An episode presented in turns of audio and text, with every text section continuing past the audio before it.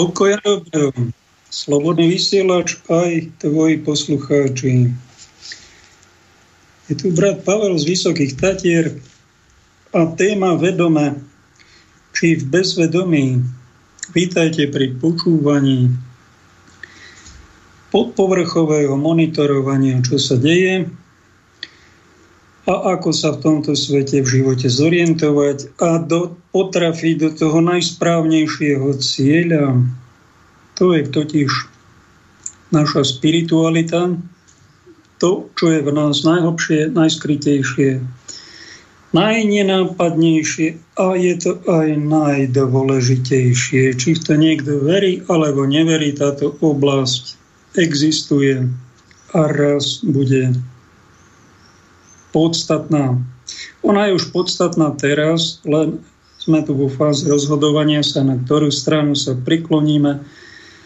Či na stranu toho zlého, či na strane ducha dobrého, alebo toho najlepšieho ducha svetého.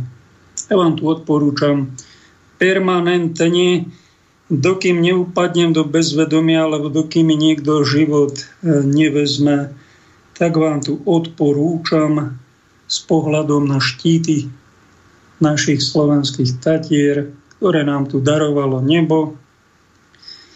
Sú krásne, mnoho ľudí Tatry navštevuje. A tieto Tatry e, majú okrem toho, že tu je pekný vzduch a pekné scenérie, krásna príroda, ten vzduch, vraj sú v ňom silice, zborovíc a kto ho dýcha, tak sa prečistuje, pozdravuje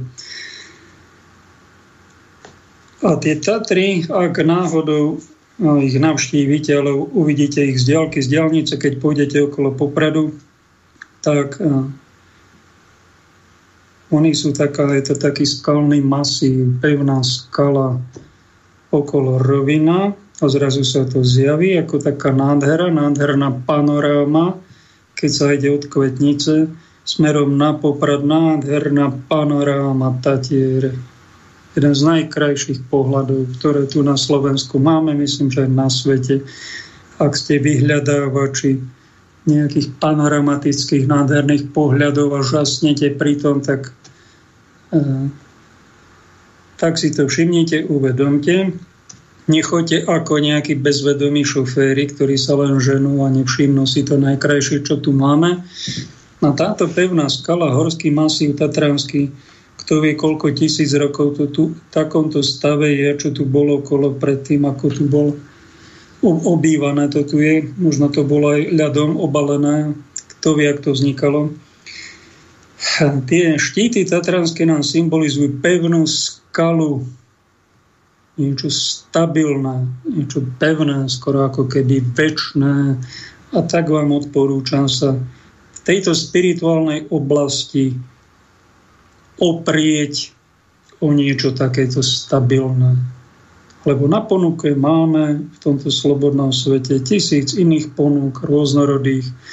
My to voláme, keď to není opreté o nejaké väčšie pravdy Božie, ale je to nejaký samovýskum a je to nejaké pátranie s nekresťanským nesvetým duchom, tak to všetko voláme prepáčte, ak vás tým urážame, ale nejaké pomenovanie máme na zorientovanie, čo je teda to väčšie a čo je teda to relatívne, absolútne, tak my to nazývame ezoterika.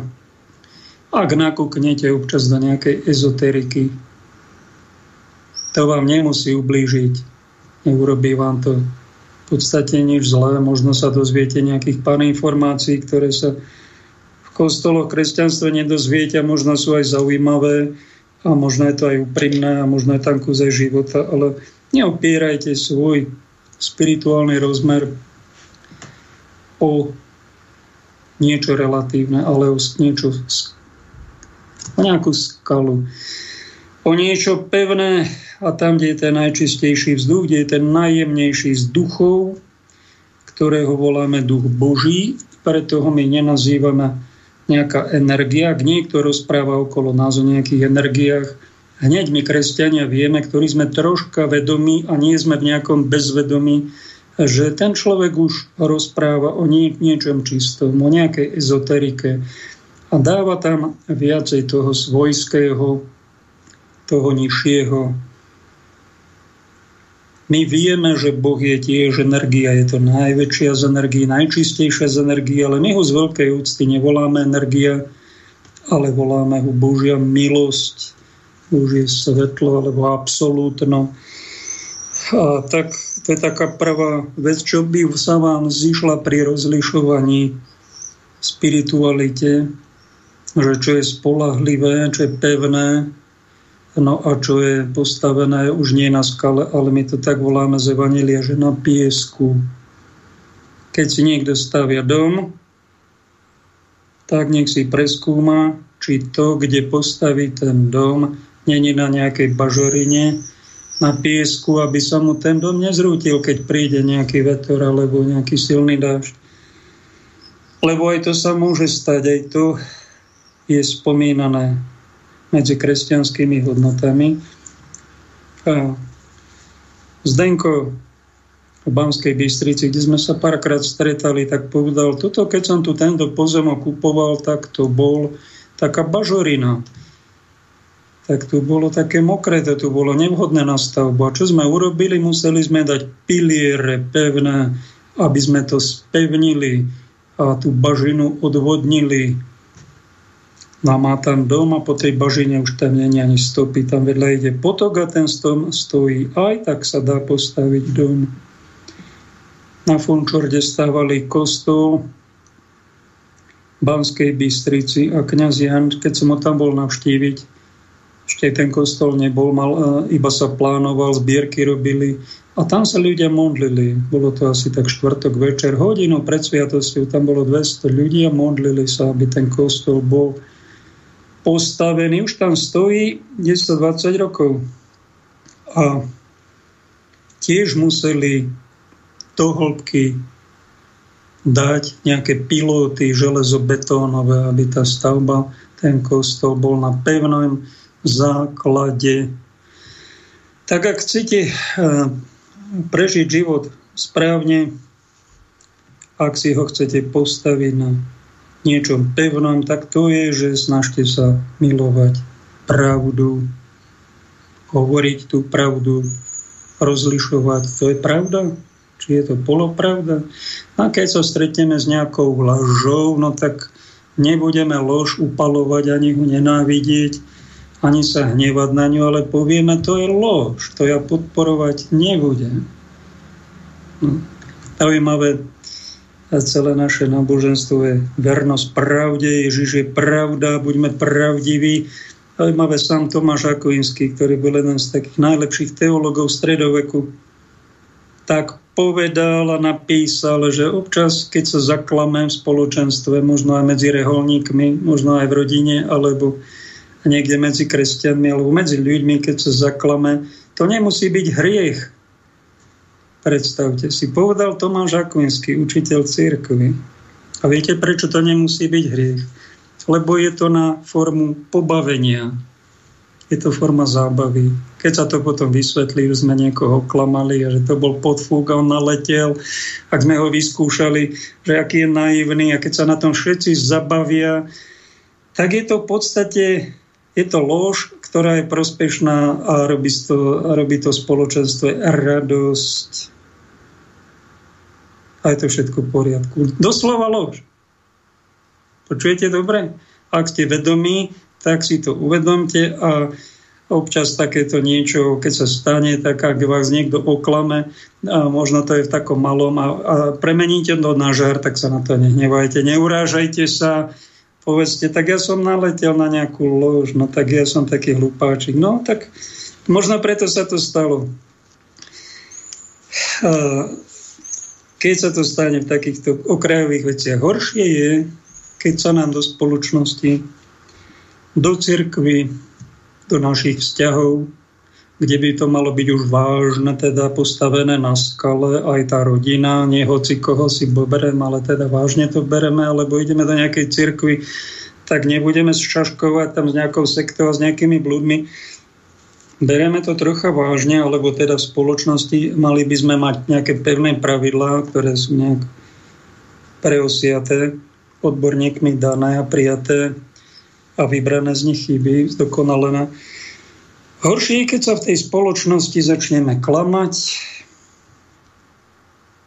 a, a vo vážnych veciach sa klameme. Keď sa kresťania a lídry kresťanstva a cirkevní na to nemo prizerajú, nevedia, nevedia rok, dva, nevedia, čo sa stalo, a potom, keď sa, to, keď sa to prevalí, že nejaké veľké zlo sa stalo, potom zatlkajú a mlčia. To je tragédia, to je bezvedomie. V tejto relácii by som vás láskovo na to rád upozornil, aby ste si dali na to pozor, pretože to sa nestane v jednej generácii našej, tejto dobe covidovej, to sa deje v každej generácii.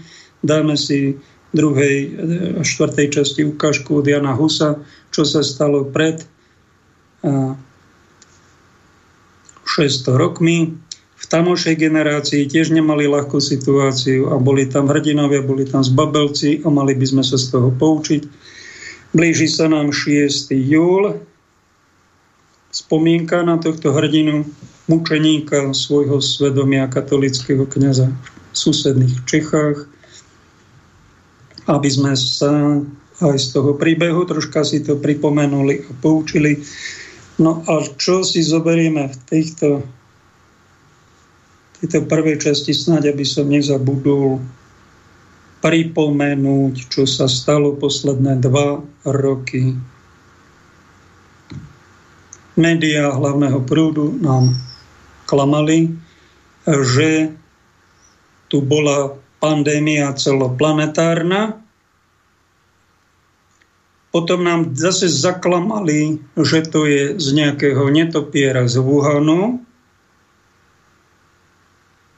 Klamali ďalej, bez pokánia, bez seba reflexie.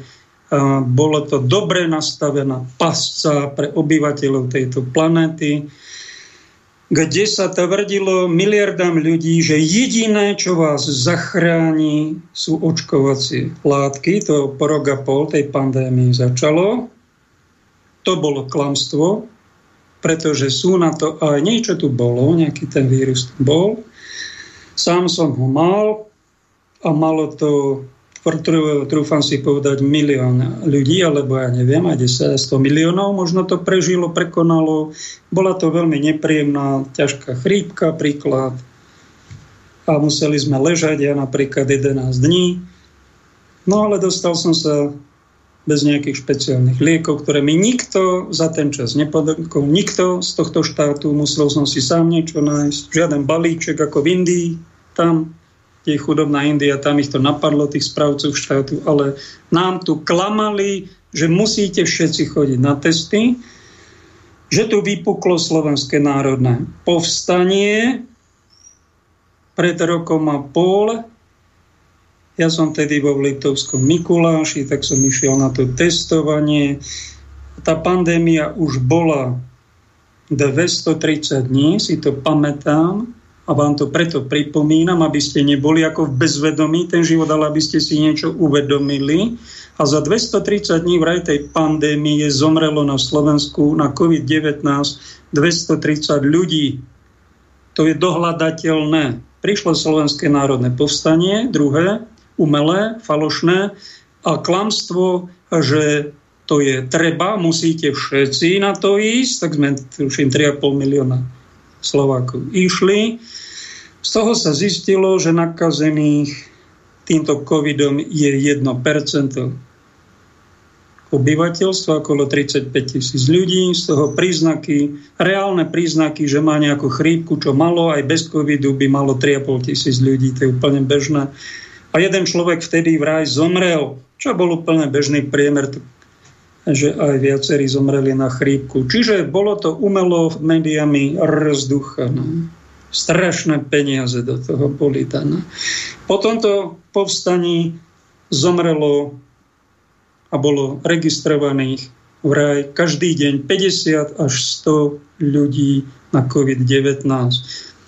A tieto čísla boli klamstvá, pretože v nemocniciach sa príjmali a niekto zomrel na nejaké iné choroby, ale bol daný na COVID, pretože mali nemocnice, zdravotníci za to zaplatené, priplatené. Bol to celosvetový riadený podvod, živený médiami, živený vládami a dostrašené masy nevedeli, čo majú robiť a boli sme nútení všetci prijať opatrenia.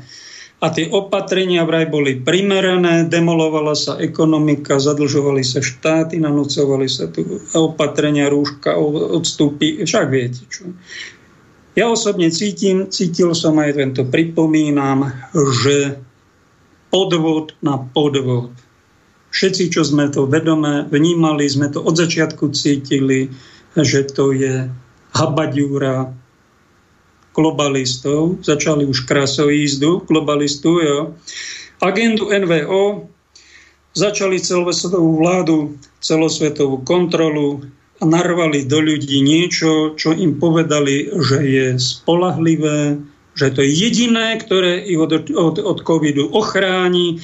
A zaklamal im druhý raz, že druhá dávka, tretia dávka vás ochráni. A oni aj po tretej dávke dostali ten covid, trikrát mali ťažký priebeh ako pani Remišová.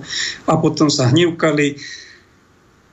A oni by išli na štvrtú dávku, piatú dávku, aj šiestu dávku mali nachystané, no už ale zrazu zo dňa na deň to skončilo, lebo prišla vojna na Ukrajine po dvoch rokoch a riešime niečo celkom iné. Vraj sa to má opakovať a má ten pán Gatis, ktorý je na čele Svetovej zdravotníckej organizácie a najväčší akcionár, obchodník s vakcínami a neviem, či je už aj s vírusmi, už aj s pozemkami, tak nám predpovedal, že toto bolo len 0,2 úmrtnosť, že príde ďalšia pandémia, ktorá bude mať 5% úmrtnosť.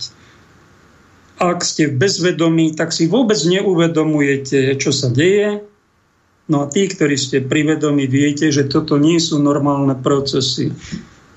To je satanistická vláda tejto planéty, vystrkuje rožky a už študujeme viacerí apokalypsu a hľadáme, kde asi sme v histórii cirkvi, že toto už sú asi posledné veci, čo sa dejú.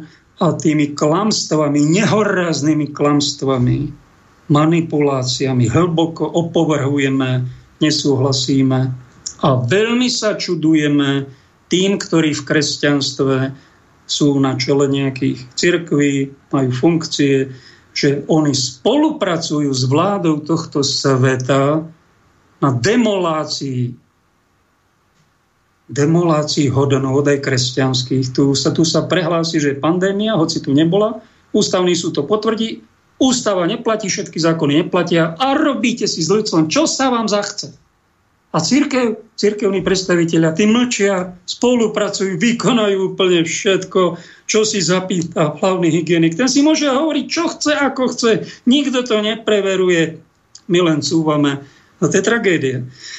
Jak to inak nazvať, to Štepiš Harabín to nazval, že to je bezočivá agenda globalistov a je to právne bezvedomie. Ďakujem mu za to, že nám to v týchto alternatívnych médiách pripomína mainstreamových, tých hlavnoprúdových ho nechcú ani počuť a dajú na ňo kvôli tomu, že im hovorí pravdu a nejaké to právne vedomie má a chce zachovať ústavu, právo, ľudské práva a tak ďalej. Takíto ľudia sa dostávajú na okraj, sú vyposmeškovaní, sú prenasledovaní a in je ten, ktorý nie že vedome uvedomuje si, čo sa deje, ale má právne bezvedomie,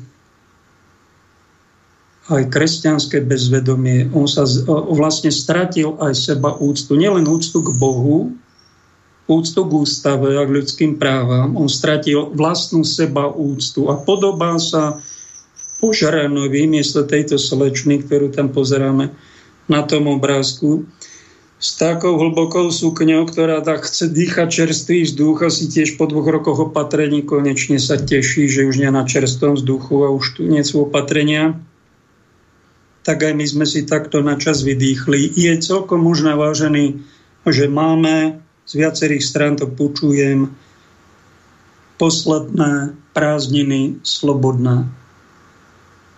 Treba sa na to psychicky pripraviť, nezrútiť sa, keby náhodou sloboda a demokracia aj normálne fungovanie spoločnosti skončilo. Je to Bibliou predpovedané, ak by to náhodou prišlo, tak sa na to nejako psychicky a nejako inak pripravte. A vedomé, e, vedomie, aj sebavedomie, aj bohavedomie si zachovajte a dajte si pozor na tých, ktorých som chcel dať ako obrázok na dnešnú reláciu, takých dvoch ožranov, ktorí sedia pri stole, popíjajú pálenku a jeden je už vyvalený tak, že vyvalil aj zadné, zadle operadlo a prevolený je a vykotený a ten druhý tiež nad flaškou sklonený. To je to bezvedomie, do ktorého sa dostáva čoraz viac ľudí, že vidia nejaký problém a oni ho vyriešia tak, že si dajú jeden, dva štamprlíky, aby to zniesli. To by ešte nie bol problém. Horšie je, keď vydrúlajú celú flašu, keď sa opijú, keď sa ožerú, ožratí chodia do úradov a riadia spoločnosť. Riadia dopravu, riadia cirkvy, riadia ekonomiku, riadia politiku a sú ožratí. To je problém. Sú v takom bezvedomí a najväčšia tragédia je, keď ich niekto aj nafotí, pozri sa, ty si sa takto opil a to, to, to, to neexistuje. To mi, to mi, to mi ne, ani neukazuje. A keď sa to také niečo ožraté uverejní v médiách, eh, mainstreamových, nie ale v alternatívnych, tak vypnú ten web, alebo povedia, to sú dezinformátori. Tak to je ožratosť vysokého druhu a keď je to u kresťanov, je to veľmi niečo závažné, niečo hrozivé čoho sa normálny človek by mal robiť, aby sa vyvaroval. Dnes ráno som poslal jednému kňazovi Jozefovi, ktorý je taký aktívny na Facebooku, túto informáciu, ktorú som sa dočítal v poslednom časopise Zem a vek. Európska databáza nežiadúcich účinkov liekov odhalila, že do 23. apríla 2022 bolo hlásených 4,2 milióna nežiadúcich vedľajších účinkov injekcií COVID, proti COVID-19. A ľudí v, len v Európe za posledné mesiace kvôli tým inekciám vraj umrelo 43 898.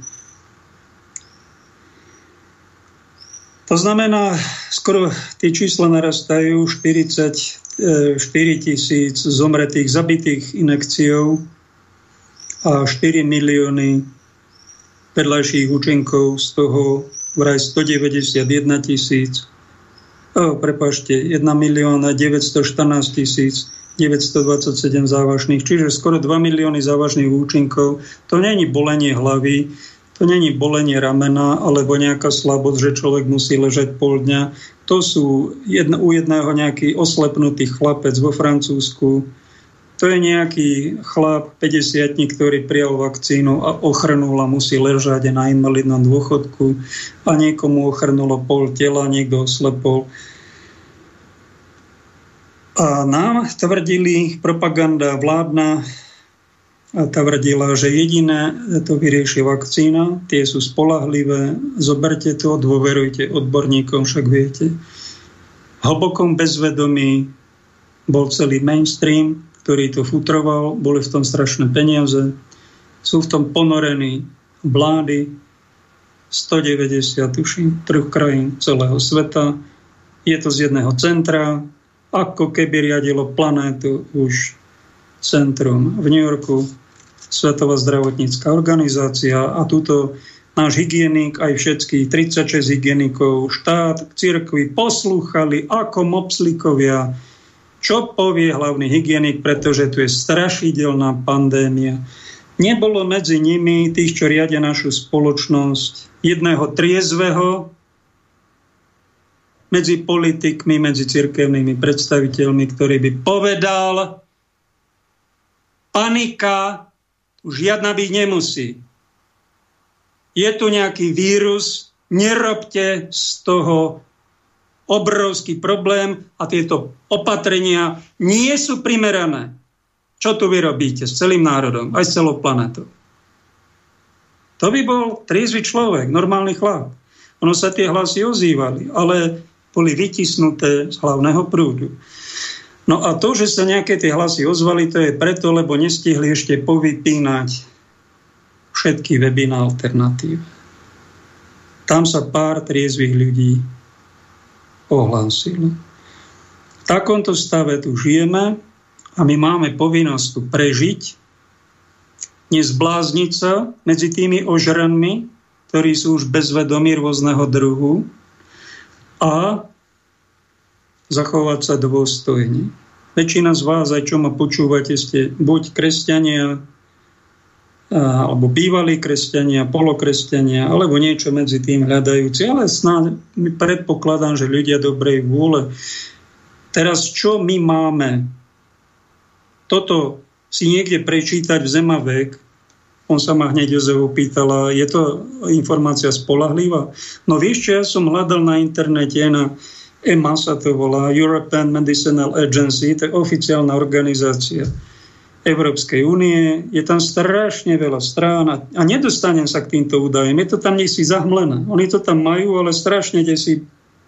Tak tuto to zrazu prišlo, že to sú už milióny a že to je vážny problém a to iba vážený začína. My nevieme, čo v tých vakcínach je prítomné, aké nanotechnológie, aké pripojenie na sieť 5G ich čaká. No to je nejaká hrôza pred nami a len stupňovať, len to narvať a vyhrážať sa tým, kto to nepríjmete, že ste nejakí zlí občania, neuvedomeli a my sme nemravní, my sme antivaxeri, my sme dezoláti. My sme hneď videli a cítili, že toto je práca zlého. To je práca zlého. Nechceme na tomto zle spolupracovať. Ak sa nejakej babičke stane, ktorá chcela zomrieť, a nie ani zomrieť a dali jej vakcínu náhodou medzi tými 44 tisíc, čo tu spomínam, a kde si v dome dôchodcov nemohla zomrieť a po niekto prišiel za ňou, babička, zoberte si, lebo zomrete inekciu, no tak čo mám robiť, tak si ju zoberiem, tak jej dali ten a ona zomrela No tak jej sa možno fakt dobre stalo, lebo ona sa už aj za to modlila, už aj nechcelo žiť, už len trpela, tak jej sa fakt možno dobre stalo, tak aby sme teda uznali, že aj niečo pozitívne je na tom. A ešte ďalšie pozitívum je, keď sa na druhom svete na osobnom súde tá babička dozvie, že v očistci mala byť 555 rokov za svoje hriechy, aj ťažké a nekajúce. A za to, že ho tou vakcínou poškodili a zabili, tak sa to tak odpustí, e, poskočí o tri poschodia v očistci a bude tam len 55 rokov. Tak ona vlastne zajasala, že mne sa tak dobre stalo, dobre, že som tú vakcínu prijela. Je to celkom možné, že toto má takéto následky aj duchovne, že to niekomu pomôže, no tak ale prepášte, to je úplná výnimka. My sme povinni zo zásady ohlasovať tu nejakú úctu k životu, úctu k slobodnému rozhodnutiu, úctu k svedomiu človeka a varovať to, že tie vakcíny poškodzujú zdravie, zneplodňujú alebo niekomu môžu vážne narušiť život alebo ten život aj zoberú. To je povinnosť každého mravného človeka, ktorý sa ešte neožral pálenkou, ktorá sa volá globálna lebo keď niekto pil za komunizmu Stalinové slzy, potom vodku Gorbačov, to je ešte nič oproti tejto globálnej švábovke, ktorú oni popíjajú, sú sťatí, tlieskajú, tlieskajú na tom, ako ľudské pokolenie idú poškodzovať, umenšovať, ako idú ľuďom ubližovať, ešte si klameme navzájom a že to je jediná možnosť, ktorú musíte všetci prijať a my ho nemusíme prijať, prepáčte. My sme slobodní ľudia, tú slobodu nám dal Pán Boh a vy ste kto? Vy ste nad bohovia, že nám berete slobdar slobody a zdravého rozumu. Nemáte na to právo robíte neprávosť, robíte zlo. Vy pomáhate satanistom, na to ste sa vy narodili, no tak sa zobuďte a ak prijete do triezveho stavu, tak sa prosím vás si uvedomte, čo sa tu deje. Na svete je tu nejaká církev sveta, ktorú založil Ježíš. A my sme členovia tej cirkvi a členovia cirkvi majú povinnosť nastavovať tomuto hriešnemu svetu aj takýmto Lucifukom rôznych úradoch zrkadlo. Len čoho sme svedkami, že aj samotní cirkevní služobníci popíjajú, sú bezvedomí, porušujú Božie zásady, porušujú cirkevné učenie a on nám, nám chcú nabulikať, že aby sme mlčali. A keď nemlčíme, tak nás buď ignorujú, alebo znevažujú. A my sme im povinní, na nich sa nie hnevať, ale z láskou ich varovať. Toto, čo robíte, to je bezvedomie, tak sa vy spamätajte.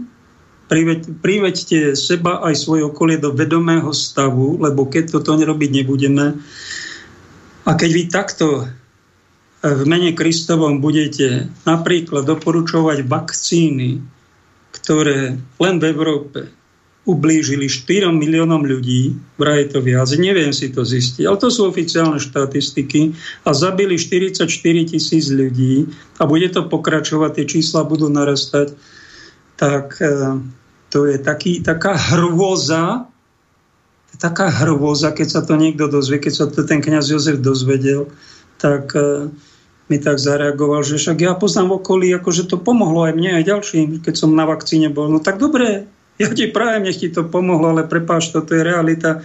A to ty budeš mlčať o, tom, o tomto? No tak keď chceš mlčať, máš slobodu mlčať a pán Boh ťa raz dostaneš výprask alebo odmenu podľa toho, ako si bol verný pravde. A podobne aj ja. Každý máme aj nejaké to svedomie, aj nejaké to pole pôsobnosti, máme tu aj nejakú zodpovednosť jeden za druhého. A najväčší pozor si musíme dať na tých medzi ateistami, ktorí nám tvrdia, že Boh neexistuje, žiadna zodpovednosť nebude. To je pozor. Tí sú tiež ožratí, sú tiež v duchovnom bezvedomí. A ešte väčšom bezvedomí sú tí, ktorí majú plné ústa Ježiša. Niečo takéto vyvedú a hlava do piesku a mačia. Absolutná zbabelosť. Dáme si pieseň.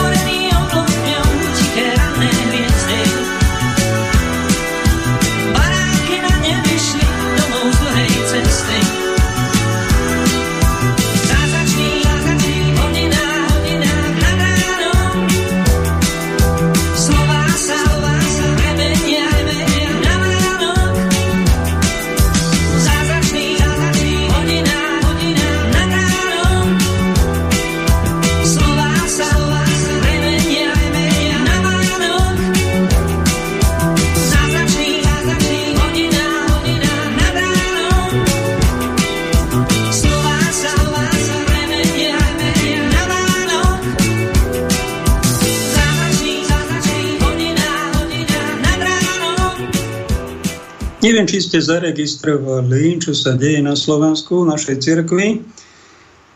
V Matke cirkvi katolíckej odchádza nám hovorca konferencie biskupov Martin Kramara, kňaz po 7, 7-ročnej službe hovorcu našich biskupov odchádza do Žiliny, tam vraj má byť generálny vikar alebo niečo také.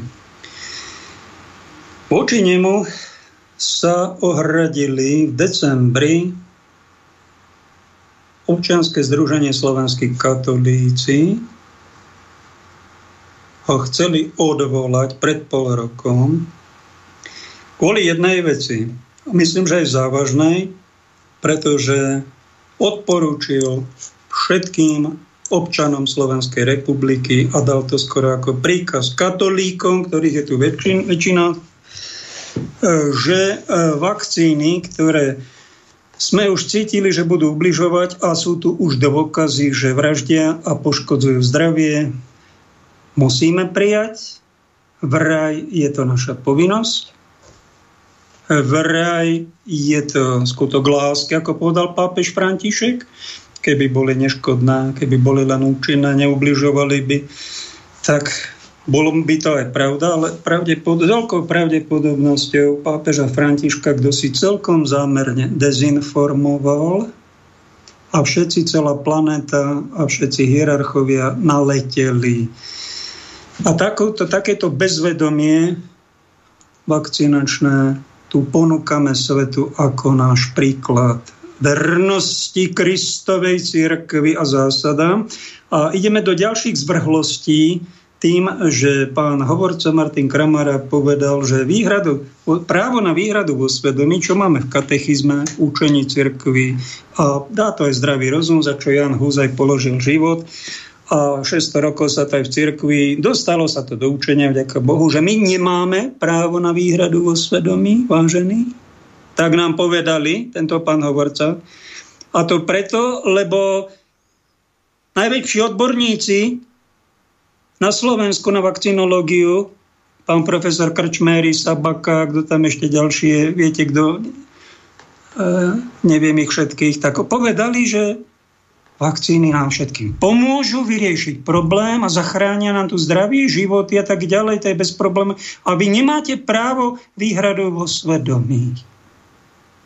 Všetkým normálnym kresťanom, katolíkom ktorí boli príčetní, ktorí neboli ožratí niečím, nejakou pálenkou, švábovkou alebo Stalinovými slzami, či Gorbačovou vodkou. Všetci vedeli, že tento pán hovorca je úplne mimo. Študovaný človek v Ríme, katolícky kňaz, hovorca biskupov. Ja neviem, ktorý mu to z tých biskupov pošepli.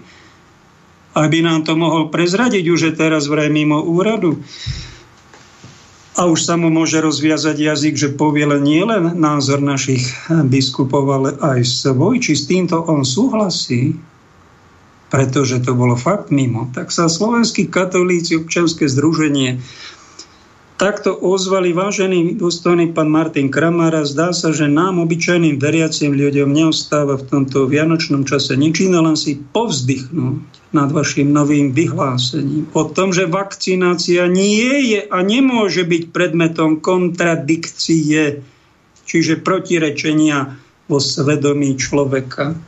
O čom teda je právo na výhradu vo svedomí, keď nám unikla informácia, že sa toto právo už zrušilo? V tomto bode, pán hovorca, aj ten biskup, čo vám toto našepkal, prepáčte, ste porušili katolícku vieru po veľmi podstatnom bode a napomohli ste to, že polovica Slovákov bolo na jednom, dvom a troch dávkach, aj tretina bola ich na, iba na troch dávkach. Ostatní boli na jednej, dvoch a ak sú nejakí poškodení, čo som sa dozvedel na šukl.sk, tam je 7 ľudí zabitých vakcínou v Slovenskej republike a 1500 ľudí nejako asi vážne poškodených vakcínov. To sú štatistiky na Slovensku. Vy odchádzate z úradu a nepočul som žiadne prepáč od vás. Tak ako vás napomenuli, tu sú desiatky otitulovaných ľudí, včas vás napomenuli, po vianočnom čase, veľmi pekným listom, je prítomný na internete, Čítam z neho ďalej. Vy ste, ako nás o tom neustále presviečate, odhodlaní tvrdohlavo kráčať v harmónii so sekulárnym svetom a stali ste sa paušálnym hovorcom za svedomie všetkých katolíkov na Slovensku. Naďalej sa tvárite, že svedomie je viac, toto najskrytejšie miesto svetýňa človeka, kde sa ozýva Boží hlas, tak nám to hovorí Gaudium et Spes, 16. kapitola, Lumen Gentium. A vy ste si toto zrušili jedným vyhlásením. Ešte čo ste prezradili, že ste v, tom, v ten deň neboli príčetní. Pretože toto jeden kňaz nemôže hovoriť. Ak ste to teda povedal, alebo biskupy nejaký jeden, dvaja, treja, neviem, či všetci, nie, to sme sa nedozvedeli, aby sme niekoho neosočili, všetko ide na vás, vy ste zobrali za to aj zodpovednosť, lebo ste verejne ľuďom odporúčil niečo, čo im ubližuje. A sú o tom už davokazy. Vakcíny nie sú spolahlivé a všetci veriaci, každý jeden občan Slovenskej republiky mal právo na výhradu vo svedomí použiť si voči týmto vakcínam. Tak sa všetko zdiskreditovalo aj vy, aj celý očkovací program, že teraz máme právo na všetky vakcíny, si, lebo nemáme dôveru. Úplne sme zdemolovaní. Keď sa toto dozvieme, tu sa ľudia musia zjednotiť a povedať, my si nedáme takto so sebou, takto manipulovať takto sa klamať, takto si zabíjať svojich starých ľudí, alebo takto si poškodzovať, invalidizovať svoje zdravie. Normálny človek, ktorý je príčetný, není ožratý. Nemusí byť ešte ani kresťan. Stačí, aby to bol normálny, dobrý, neožratý človek, musí vedieť, že ja nemôžem si do svojho tela dávať niečo, čo môže vážne niekoho poškodiť a vy ste to tu požehnal, tak keď ste spravili chybu, vážený pán hovorca, a keď odchádzate z úradu, tak sa rozlúčte dôstojne. Tak si toto zistíte, čo vám tu hovorím. Tieto čísla si overte, pretože sú tie čísla hrozivé. Predstavte si, duch ktorému slúžim, dúfam, že je to duch Boží. Nevedel som, že pán hovorca odchádza. 27. júna som mu napísal tieto slova. Vážený pán hovorca KBS, Vyslovili ste sa verejne, že voči vakcínam proti COVID-19 výhrada o svedomí neplatí. Kvôli tomu, že sú vraj jednoznačne iba dobrom tak hlásala štátna kampáň. Posielam vám údaj z posledného čísla časopisu Zem a vek. Nežiadúce účinky a umrtia monitorujú v Európskej únii oficiálne systémy EMA a v USA VIRS. Napriek internetu sa mi nedá inak dopátrať k oficiálnym číslam. Tie údaje sú už hrozivé a pravdepodobne preto sú aj umelo zatajované verejnosti. Isté bude asi len to, že počet úmrtí a vážnych poškodení vysoko presahuje všetky ostatné monitorované vakcíny vo vyše 30-ročnej histórii vakcinácie dokopy. Vie o tých hrozivých dátach KBS, konferencia biskupov Slovenska. Ak nie, Doporučujem vám overiť si ich. Ide totiž aj o život a zdravie miliónov ľudí. Nepociťujete zmeniť stanovisko, ktoré ste vyslovil? Keďže KBS to požehnávala iba ako dobro, na poradenie odborníkov, ktorých teda mienku nemáme právo my občania ani spochybňovať. Boli to však iba veľmi jednostranní odborníci, ktorí vakcíny iba chválili. Taká je realita. Nemá aj povinnosť ospravedlnenie sa vážneho následného varovania aj predstavených vo Vatikáne, že vedenie Svetej Cirkvy nebolo správne a zodpovedne o týchto experimentálnych preparátoch informované?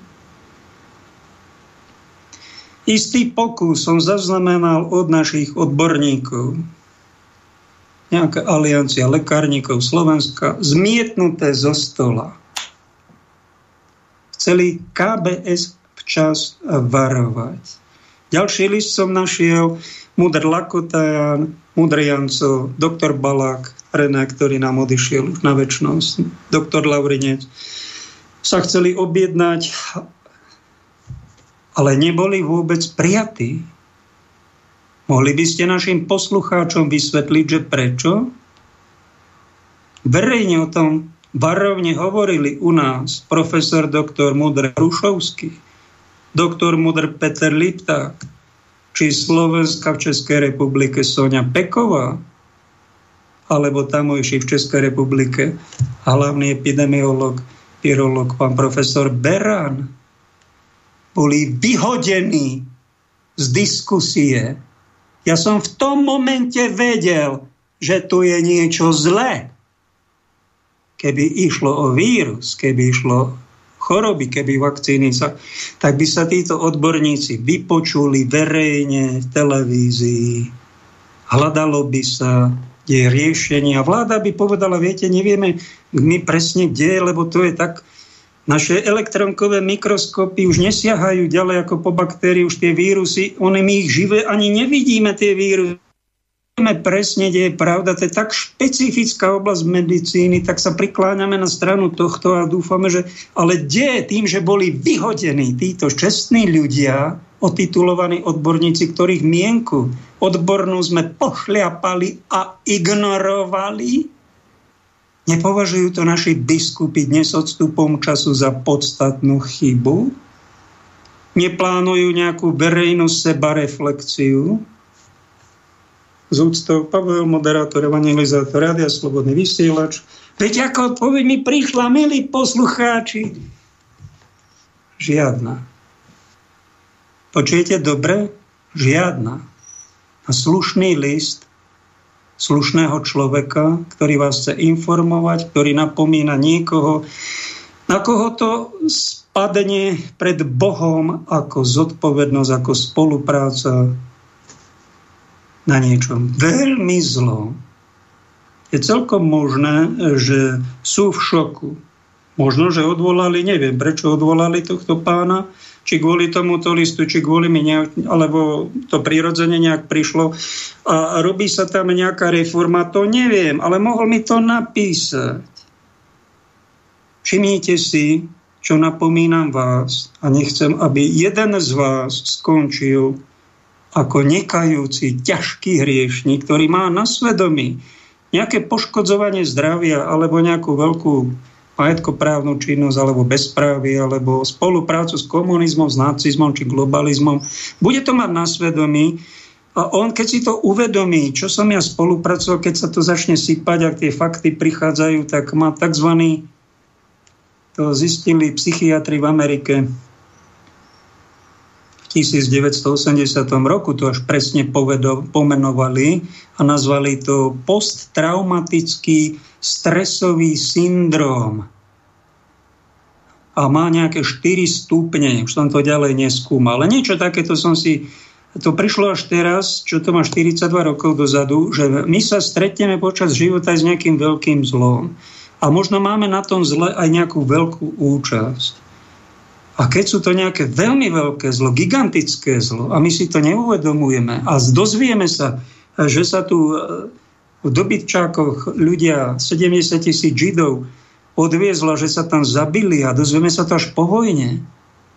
A keď sa to niekto dozvie, tak sa chytí za hlavu a, a, a on nevie, ako má reagovať, on je šokovaný, on onemie a volá sa to posttraumatický stresový syndrom.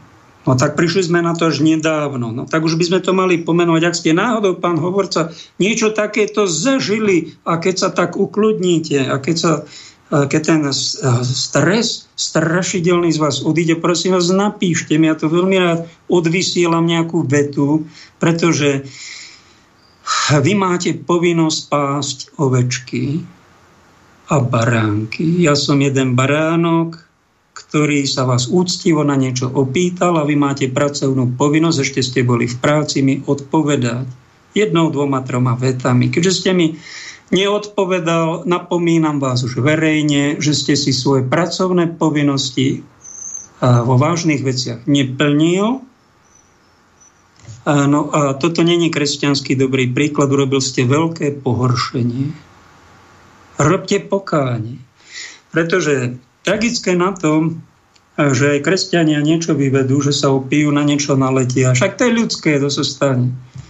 Aj to, že naletia na veľké leží, na veľké neprávosti, aj to sa stáva v histórii. To není jeden prípad, ale čo, čo si nezoberte z týchto jedincov príklad je, že keď sa už vyplavuje, začína vyplavovať po vojne alebo po pandémii, či čo to tu bolo, v psychocirkuse skorej, nejaké čísla začínajú hrozivo sa vyplavovať a žiadne prepáčte. To je tragédia. To je strašná tragédia. To pochádza z pýchy, to je nepokora a to v nebi neskončí. Ja nevyhrážam sa, že budete zatratení. Ja nie som Boh, aby som niekomu dal nebo alebo očistieť či peklo. To pán Boh dá, ale jednoducho viem, že to není čestný človek, ktorý toto robí. A keď niekto není čestný, dobrý človek, nemôže byť žiaden kresťan z neho slušný ani čestný. On si nebo nezaslúži. Keď niekto spolupracuje na ubližovaní svojich ovečiek. Toto môže jeden otec urobiť svojim deťom. Keď má 10 detí a niektoré tie deti idú na vakcínu, jedno je zneplodnené, druhé ochrnuté, ďalšia babka zomre a on to vidí a potom čuší, nevaruje ostatných. Myslíte si, že má aspoň troška nebeskej lásky? Bude totálne skazená bytosť, nemravná, sebecká, bezcitná, alebo je ožratý nejakou pálenkou, čo by bol lepšia možnosť, keby bol opitý, lebo z toho sa ešte môže dostať.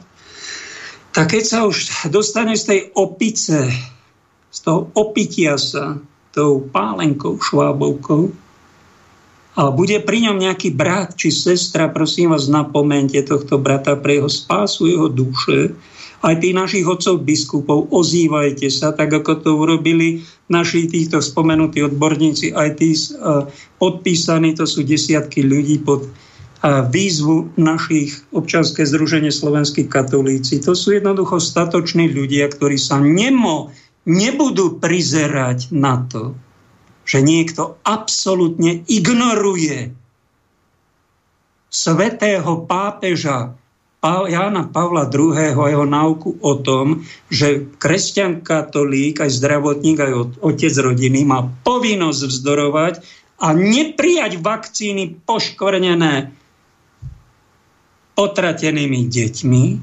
Keby ste si vy na keby ste vy nemali Alzheimera, tak by ste si na tohto pápeža spomenuli aby ste napomenuli aj samotného pápeža Františka nejakým kolektívnym listom, biskupy, hovorcovia, kňazi, kňazi nečušte. Však aj vás sa to týka. A vy viete, koľko bije. Napomente tých pastierov, nečušte. Chcete mať na tom podiel, čo sa tu deje. Však tu ide o životy. Nie sú srandy. Teraz mlčať znamená súhlasiť s tými zločinmi a poslúchať ako mopslík znamená to, že som Krista ani nepochopil, že som prašivý otrok, ktorý, sa, ktorý nosí tehly na pyramídu faraónovi. To je moja vizitka. Však to je hamba. Na čo žijem? Na toto? Čo je toto za viera? Čo je toto za kresťanstvo? Tak niečo so sebou robme. Pán ma nejako vyčlenil, aby som vám o tom rozprával. Tak vám o tom hovorím otvorene. Ano, a teraz sa troška si oddychneme tak, e, že prežívame túto hrôzu. Podobná hrôza sa stala v 15. storočí, keď boli traja pápeži. A keď e, dvaja začali vyčíňať a tam Jan Hus e, vystúpil proti odpustkom, proti falošnému pápežovi a začala tam mela, tak si to pripomenieme, blíži sa nám výročie jeho upálenia odchodu do neba, že čo sa to tam asi dialo. Snáď si troška oddychneme pred tou hrvozou, ktorú máme okolo seba za sebou. Když se podíváme, prosím vás, do samého konstnického koncilu, tak si nejprve řekneme, z jakých bludů byl obžalován. Vynechme, prosím vás, naprosté pitomosti. Děti mi odpustí. Naprosté zhovadilosti. Jakože se Hus prohlašoval za čtvrtou osobu boží. Nebo že Hus je jeden z nejbohatších lidí v České, v České republice. Znám bohatší, ale ty už nejsou v České republice. Eh, Jan Hus, že patří mezi nejbohatší v Českém království. Další eh, hloupost na něj stažená, eh, že byl podezřelý ze satanismu, z magie a prosím nás takovéhle nesmysly. Tři závažné věci na něj směřovaly. První je, jak jsem řekl, byl obžalován z toho, že neuznává katolické učení o transubstanciaci. Minule jsme to naznačovali, tady bratr se i ptal, eh, nebo dával sám podnět k tomu, jenom pro ty, co tu nebyli velmi zjednodušeně. Podle středověké filozofie každá viditelná věc má svou duchovní podstatu. Ano, a ta je nezničitelná. Spálíte chadimu, zůstává lidství. Možná. A hostie je chleba, chlebovitost. Víno je víno, vínovitost. Čili co se mění při transubstanciaci, když pan farář pozvedá, když si se ještě v katolickém kostele cinkalo, že jo? Je tu. Jo? Je tu, teď přišel. Jo? E, jako Kristus. Pane doktora, abyste to zase nekomentoval. E, ale e, jo, to je transubstanciace. Vyklev z různých důvodů byl zasažen filozofickým proudem, který byl na svou dobu docela staromódní realismem a učil remanenci. To znamená, že tam Ježíš Kristus vzkříšený je na půl. Já to strašně zjednodušu. Prostě nejde prosím vás o to, jestli je tam teď 50%, 30%. Jde o to, že to popíralo oficiální dogma. E, z Husových spisů jasně vyplývá, že Hus nahradil slovo transubstancialis, pánis transubstancialis, chléb transubstanciační, eh, termínem pánis supersubstancialis. Prosím vás, teď jsme ve strašně vysoké teologii. Teď opravdu tady švistí andělé. E, supersubstancialis je prostě chléb nadpodstatný a tenhle termín se užívá v očináši v latinské verzi vulgáty.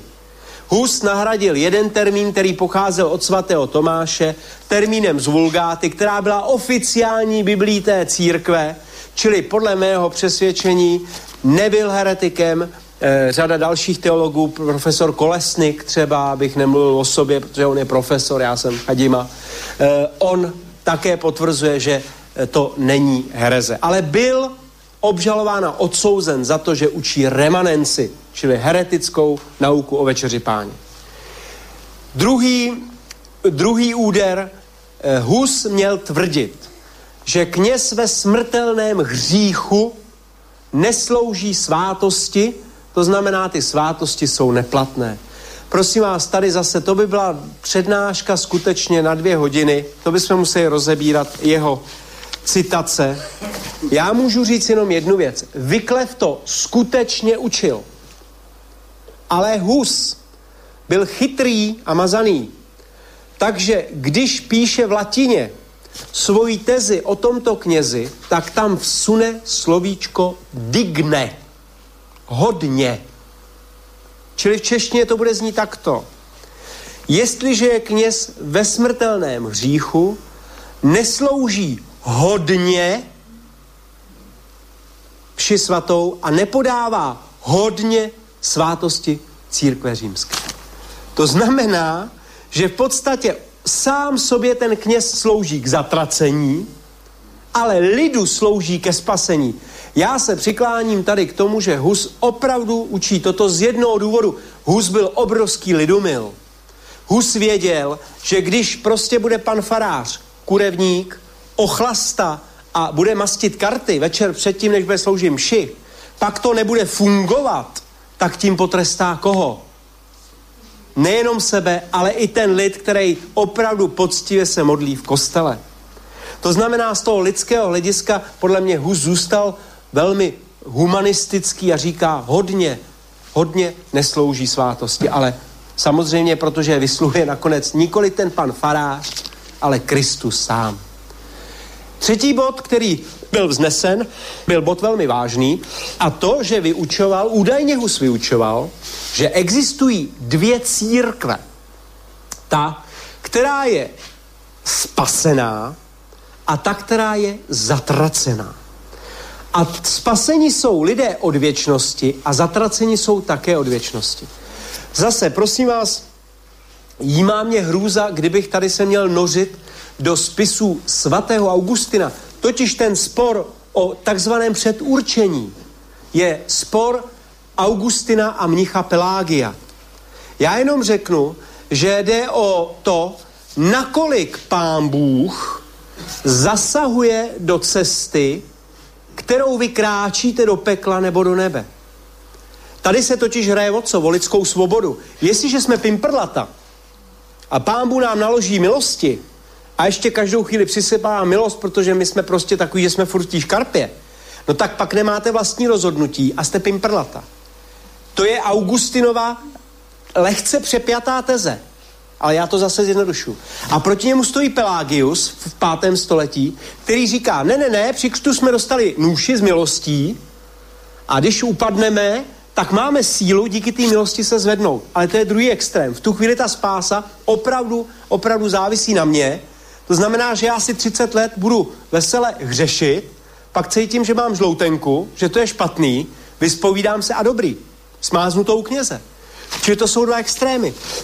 A Hus byl obžalován, že vytvořil nauku o tom, že Hus a jeho kamarádi jsou ti svatí od počátku světa jsou vyvolení ke spáse, kdežto papež a všichni kardinálová biskupové, hříšní biskupové, jsou vlastně zatraceni eh, od věčnosti, to znamená, nemají šanci.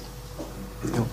Tuhle se mě někdo ptal e, ze studentů, protože jak víte, já učím na, na gymnáziu, e, v současnosti na gymnáziu, tak oni mají takové otázky, že jo, tak se ptal, e, jako od kdy ten Bůh přeturčuje, on říkal, od kdy ten Bůh přeturčuje, že jako já nebudu spasen. Jo, tak jsem říkal, ve vašem případě to je jasný. Jo. Hmm. Říkám, jste křesťan? Nejsem. No jasný. Je to jasný, ne? Říká, vy jste taky křesťan a kouříte cigarety. Já říkám, už tři měsíce ne. Ne, prosím vás, já to neberu tak, že křesťan je automaticky spasen, ale jo, on byl takový trošičku. Ne, ale měl pravdu. Já jsem říkal, aby to pochopili, jsem říkal, představte si počítač, Jo, to je ten Bůh. A tady má ten hard disk. A v tom hard disku je všechno. To znamená, Bůh je vševědoucí. To znamená, Bůh přesně ví, kdo se od počátku světa do konce světa narodí. Jo? Je to seznam. Obrovský. A musí jako vševědoucí logicky vědět, jak to se mnou dopadne. A teď je ale fígl v tom, jestli mi ten Bůh může pomoct. Když on ví, že já stejně půjdu do pekla, jo, tak může mi pomoct. A mimochodem, kdo to určil, že to pekla půjdu? No Hus pravděpodobně nakonec dojde k tezi,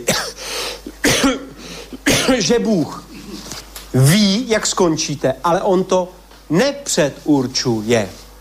Je to, prosím vás, strašně taková jemná debata mezi tím, že je vševědoucí a všemohoucí. Ví to, ví to, může to změnit. To je otázka, může změnit to, že může změnit e, rozhodnutí. A teď koho rozhodnutí? Jestliže ví, že pan Franta půjde do pekla, tak kdo to přeturčil on? A jestli je to přeturčil on, může změnit své vlastní rozhodnutí. Víte, to je vtip, kdy narážíme na hranice lidského rozumu. A já mám pocit, že ta scholastika tady pochopila, že dál prostě nemůže, že to je mystérium, je to tajemství. A ten hus se z toho potřeboval dostat, tak říká, ano, jsou predestinátý, přeturčení ke spáse. a jsou preskriptí přeturčení k zatracení. Tak jako Augustin učí o církvi vítězné, Ecclesia e, triumfans, a církvi bojující tady na zemi, která je plná hříšníků, Ecclesia militans. To znamená, on se z toho dostává tím, že říká, ano, je logické, že mezi náma jsou někteří, kteří nebudou spaseni. A teď pozor, co o tom svědčí. A tím ten Hus si podrazil židli. Smrtelné hříchy.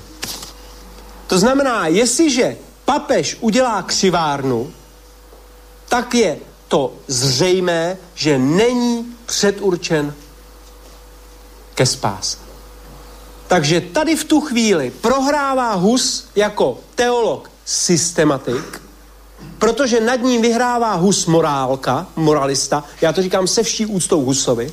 Hus nebyl systematický teolog, jemu v tu chvíli zřejmě okamžitě nedošlo, nebo možná mu to došlo, že vlastně on nemluví už jako systematik, ale on vynáší soudy jako z hlediska husovství jako morálky. On říká, každý smrtelný hřích svědčí o tom, že tento člověk jde v podstatě k zatracení. Ano? Čili nepodařilo se úplně prokázat, že by Hus učil něco, co bratři jeho vysté, kteří skutečně mají uzavřený počet 144 tisíc vyvolených a dál to nejde. Tak to bol kňaz Martin Chadima z cirkvi Husickej a jeho zapálená reč mňa veľmi obdivujem tých, ktorí hovoria trocha ohnivým jazykom. Občas sa mi to aj snáď podarí, že e, vy cítite, že nehovoríme normálne, ale ohnivo napomíname. Toto mi chýba v cirkvi, ten ohnivý jazyk. Keď hovorí pravdu, ale s láskou niečo napomína, tam je duch svetý ani v takých mojkaniach, jajkaniach a takom automatickom rozprávaní. Tam toho Ducha Svetého nehľadajte, tam je, tam je to také ako hasiacím prístrojom zhasené, to duchovné.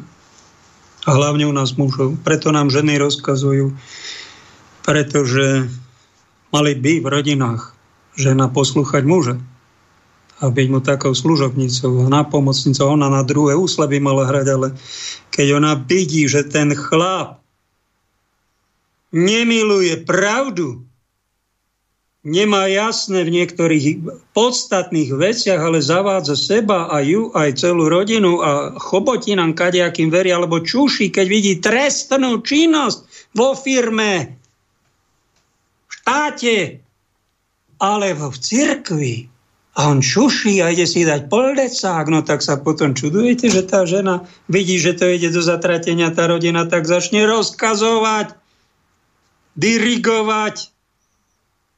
Chlap, to, to, to, prečo mi tá žena rozkazuje? No prečo nám tie ženy tak dirigujú?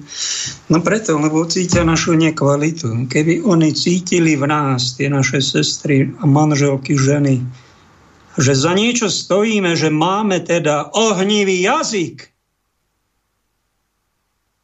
tak by sa oni zľakli. Oni by mali rešpekt. A potom by nás aj poslúchali. A rešpektovali. Ale keďže to není ani v cirkvách, prenáša sa to do rodín, chlapi sú piaté koleso v ovoze ako trúdy, len dones peniaze a vypadni. No to je tragédia, čo my zažívame. Tá ohnivo sa stratila, tak sná nejakých jednotlivcoch a v nás ešte ten plameň a ohnivý jazyk drieme, že máme radšej pravdu ako svoje prašivé ego. A vy to občas z nás snáď cítite, ale to sú skorej výnimky. Pravidlo je zoženšteli muži. Skoro všade. Skoro všetci pozerajú pornografiu. A tí, čo sa držia, sú takí čistí, ale so ženou nechcú mať nič po celý život a len čistota, čistota čistota, no tak sú takí ako malí chlapci, naivní, že ich hoci kto oklame a oni požehnávajú vakcíny, ktoré vraždia. A nie sú schopní povedať ako otcovia rodína, stará otcovia, však toto, čo tu my spolupracujeme, na čom? Tak Jan Hus mal iný, iný typ problému v 16, 15. stletí, ktorom žil a bol kňazom, rektorom Karlovej univerzity, tak bol problém, že boli traja pápeži. Z Avignonu, kde boli pápeži 70 rokov, sa pápež vrátil do Ríma, ale niektorí kardináli zostali, pretože bol prísny a zvolili si v Avignone proti pápeža. A medzi sebou bol medzi nimi taký divný súboj. No, aby, a keď to chceli vyriešiť na koncile v Píze kardináli, že to idú, a, tak zosadili obidvoch pápežov a zvolili si ďalšieho, tretieho pápeža a bolo trojpápežstvo a bolo to 40 rokov. Problém by nebol, keby sa tí dvaja zriekli, ale oni sa ani jeden nezriekli a navzájom sa preklínali. Boj o moc, až tvrdí Dušan Seberín z Banskej Bystrice, že v tom momente církev rímokatolícka zanikla, pretože všetci traja pápeži sa exkomunikovali navzájom a v tom momente církev zanikla a potom už len protestantská, tá naša pravá církev. A ktorá církev je pravá? Lebo tých denominácií protestantských je, e, neviem, či 40 tisíc. A každý má troška iné výklady Biblie a realita je taká, že církev katolícka nezanikla, aj z najväčšej krízy sná, čo sme mali v dejinách trojpápežstva, sme sa dostali a realita je taká, že jeden z tých pápežov bol právo. Ten, ktorý zostal v Ríme, ktorý sa volal Gregor. 12. A bol to taký 90-ročný starček, ktorého si už nikto nevšímal, pretože ten avignonský pápež jeden, aj ten pizanský mali, to boli 40 plný života a sily a oni začali dirigovať.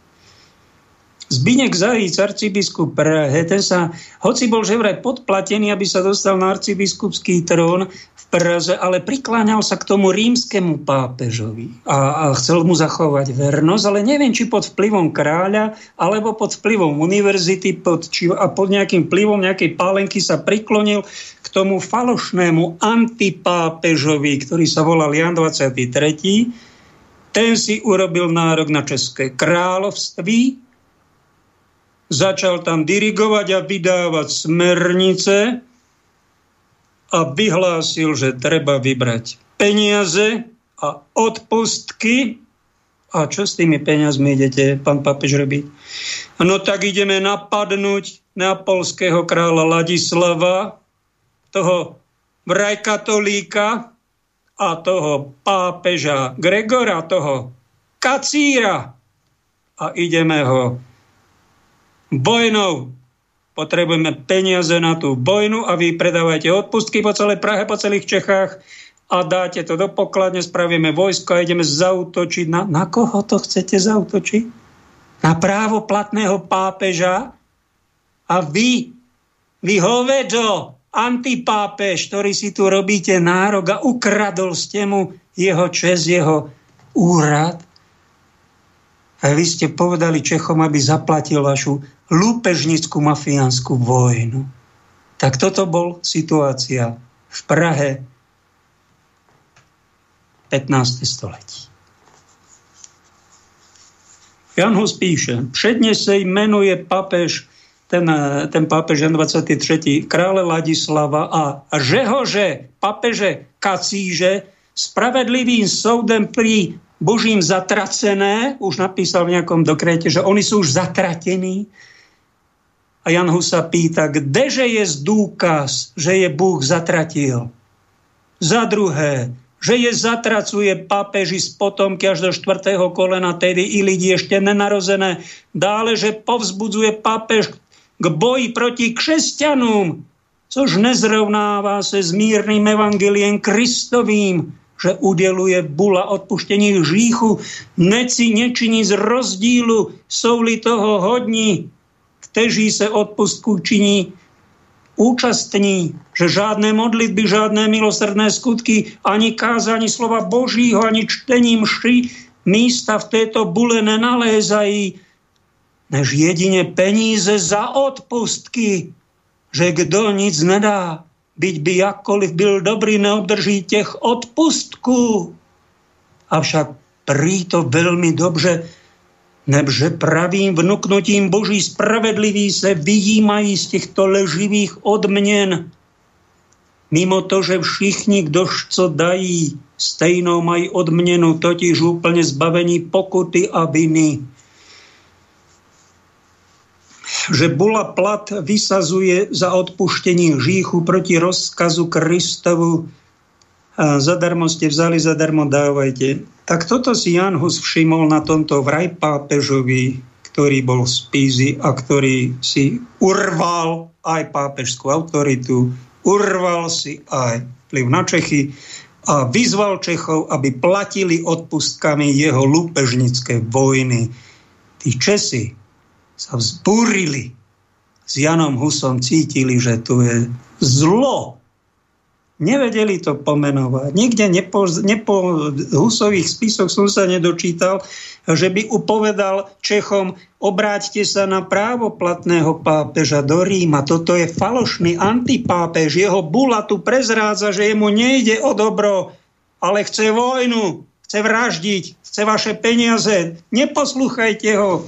To už ja dodávam po 600 rokoch pretože už to máme jasnejšie, že boli traja pápeži a dvaja boli antipápeži, boli neplatní a bola obrovská kríza v cirkvi, no a on sa svojej pravdy držal, išiel aj na koncil do kostnice, pozbavil ho tento falošný pápež kňažského úradu, neprávoplatnou exkomunikáciou, taký oblak na neho diabolský, bosorácky poslal, že keď sa bude zdržovať v Prahe, tak vraj nesmie nikto vysluhovať sviatosti. Tak on opustil Prahu a potuloval sa, išiel si do Kozího hrádku, tam nemohol kázať, tak písal diela. No tak ale videli, že to bol dobrý človek, dobrý kňaz, katolícky kňaz. On nezaložil ani církev nejakú novú a ne, neurobil ani žiadnu husickú vojnu. To potom po jeho sa Čechy vzbúrili a bol poplach. Tam 14 rokov sa vraždilo tých husických vojnách a táto církev husická vznikla až 500 rokov po jeho odchodu do väčšnosti. No tak on odišiel do on odišiel do kostnice, tam hájil čestný človek, čestný kňaz, katolícke učenie hlásal, mal nejaké kontraverzné vety, ale nič také strašne bludárske. No a tam ho donútil koncil, alebo lepšie povedané štyria, ktorí riadili ten koncil a to bol císar rímsky Žigmund Luxemburský, nejaký najlepší teológ Parížskej univerzity Gerson, že to bolo naj intelektuálnejší Bedenajev vtedy v Európe a ešte nejaký kardinál Zabarela. Nejakí štyria ľudia ovládli koncil a takto Jana Husa odpratali, však viete, ako vraj bol s ním väznený aj nejaký teolog z Francúzska, ako kacír, uväznený spolu s Janom Husom, kde si vedľašej celé, ktorého mali súdiť za to, že prehlasoval a učil, že keď sa zabije nejaký tyran, že to není vražda v kresťanstve. Čo celkom zaujímavá myšlienka. Viac som sa o tom nedozvedel, tento Martin tam všelijaké detaily spomína na internete dosť materiálu o tom.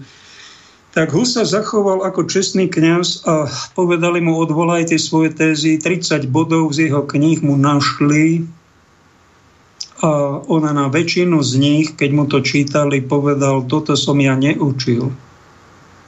Toto je lož, alebo toto je vytrhnuté z kontextu a nejaké možno 3-5 vied, čo by bolo také na, na debatu a chcel a preto tam prišiel, císar Žigmund mu dal glejt, išiel tam pod ochranou vojska a aj, ho, aj mu vypočutie, čo bolo výnimočné, že koncil vypočúval kacíra, že mu dal slyšení, tak pokúšal sa presadiť uh, výhradu vo svedomí, alebo chcel vysvetlenie svojho svetého písma, načoval právo, čakal, že tam bude nejaká akademická debata, ale narazil na tvrdý múr. Tam tí štyria, ktorí koncil a tých 200 prelátov bolo pod ich vplyvom, tak boli rozhodnutí vraj dopredu, že buď to odvoláš, alebo zomreš.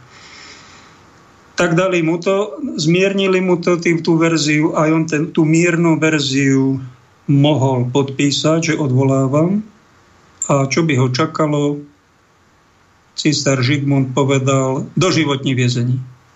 alebo poprava upáliť. To rozhodol Žigmund.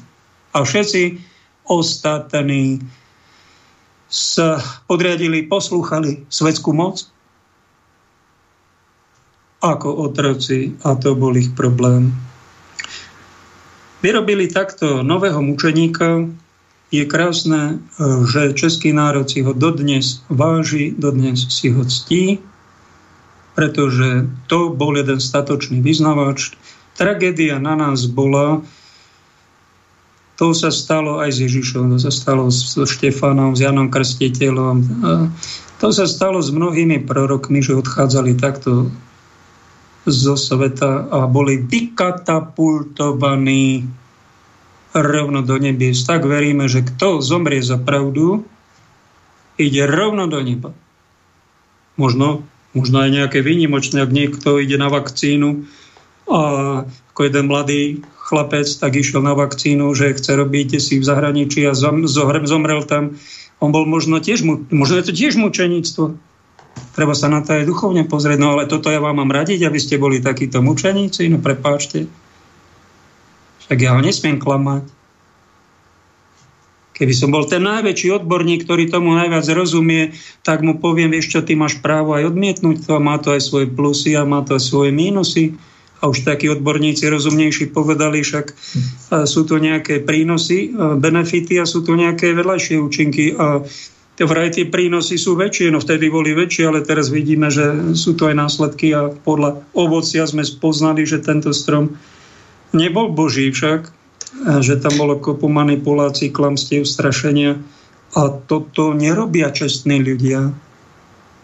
Toto robia padli anieli, ale ich služobníci, ktorých tu máme, majú všetko v rukách, však vy to cítite. Kto vie, čo chystajú, akú pandémiu, aké opatrenia, čo nás čaká. Tej, není to moc radosné povídání, ale spiritualita není len o pochechtávačkách a o ale aj o tomto, o vysvetlení. No a preto sa my bojíme, vážení, pretože nás nevedú dobrí lídry, opíjajú, buď sú opití, podpití alebo zbabeli, sú to malí chlapci a to je náš problém, ale to by ešte nebol problém, keby napríklad je tu 3,5 tisíc kňazov, dobrá tretina vie, koľko bije. A oni keby sa zjednotili a povedali takému pánu Kramarovi, hovorcovi, čo to vy rozprávate? Pán hovorca, vy nás, kňazov, reprezentujete a vy kradnete katolíkom aj ostatným ľuďom výhradu vo svedomí, vy tu napomáhate novej totalite sanitárnej, však my sa za vás hambíme, ale okamžite od, odstúpte. Bol nejaká takáto aktivita počas dvoch rokov? Nepamätám si. Zverejnil by som ho, no tak vážený, niečo robte. Pán hovorca odišiel, ale tí biskupy zostávajú. A vy ste spokojní s takýmto vedením cirkvy? Tak ako sa českom národe celý ten národ na čele s Janom Husom zbúril proti falošnému pápežovi, antipápežovi, ktorého koncil Kostnický odsúdil ako lotra, piráta, sodomitu, zločinca, dal ho dole, keď upálili Jana Husa, toto urobili za nám 23. Dali dole jedného, dali do druhého, zvolili Martina 5 ktorý vraj po konci Lekosnickom zrušil všetky dekréty, ktoré prijali títo konciloví otcovia. Jeden z tých dekretov a zasadaní bolo o tom, že koncil je viac ako pápež.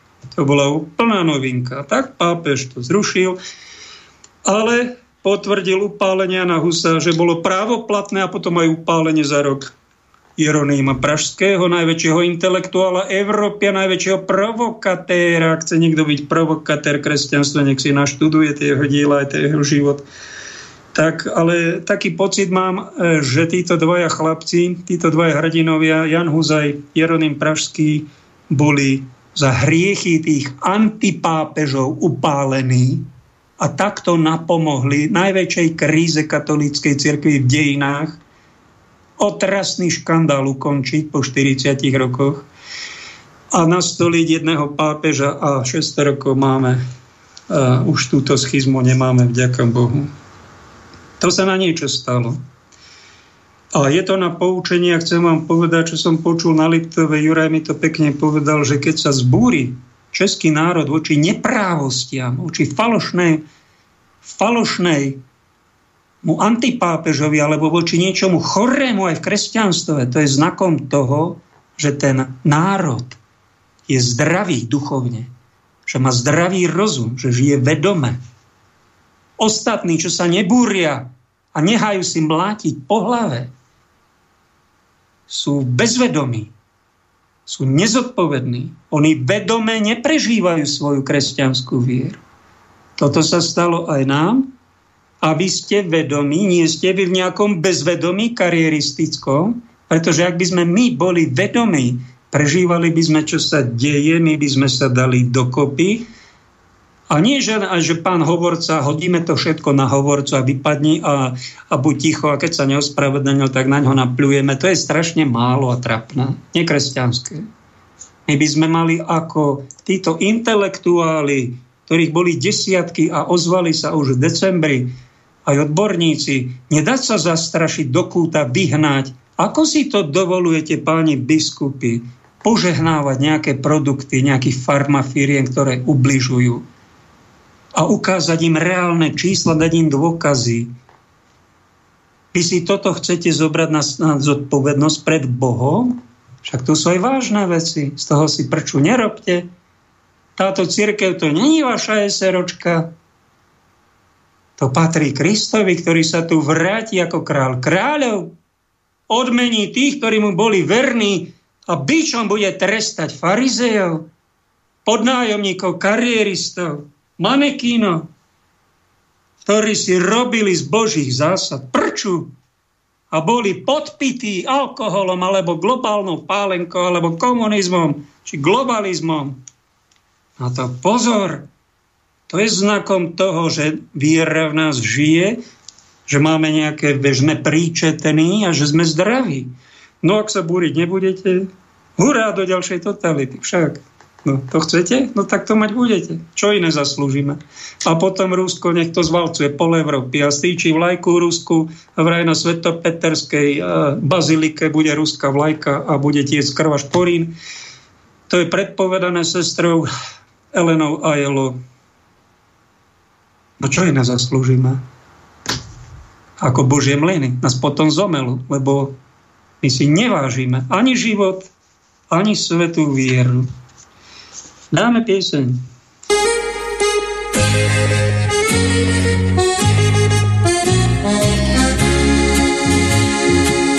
Oh, lo, lo, lo.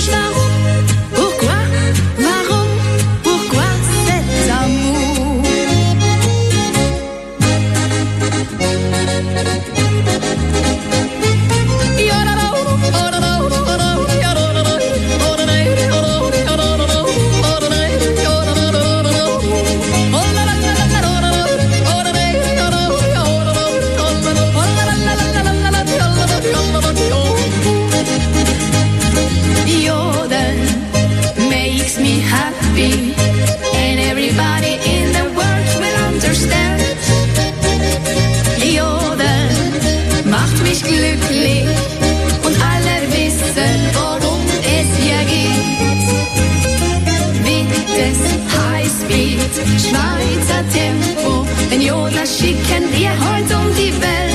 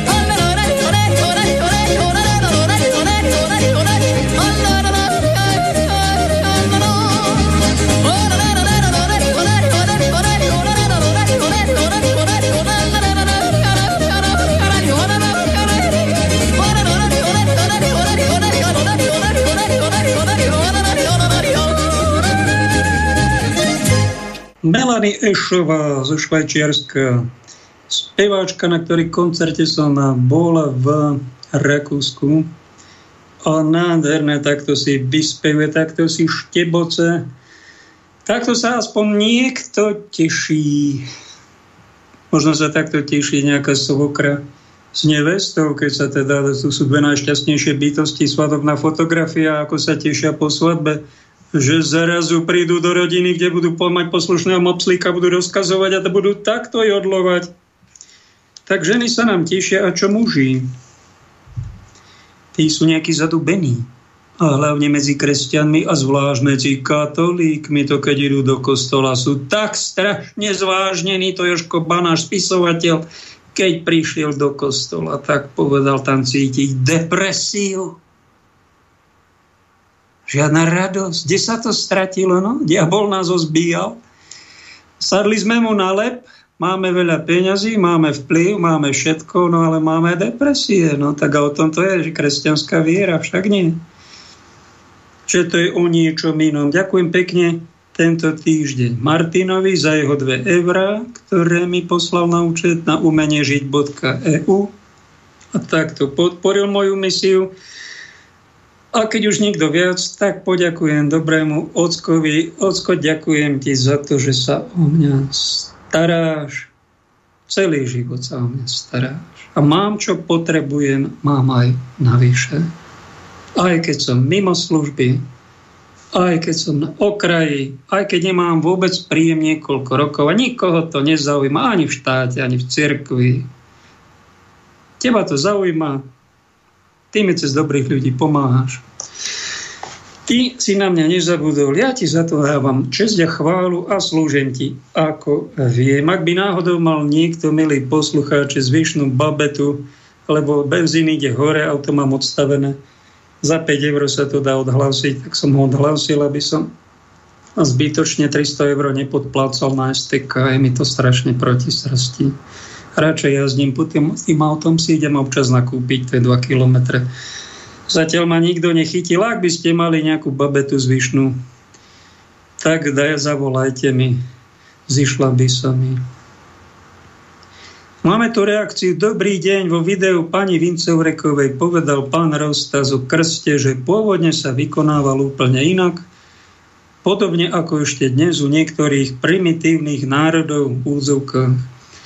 To znamená, že cieľom pri krste ponorením do vody bolo navodenie rozšíreného stavu vedomia, obmedzením dýchania.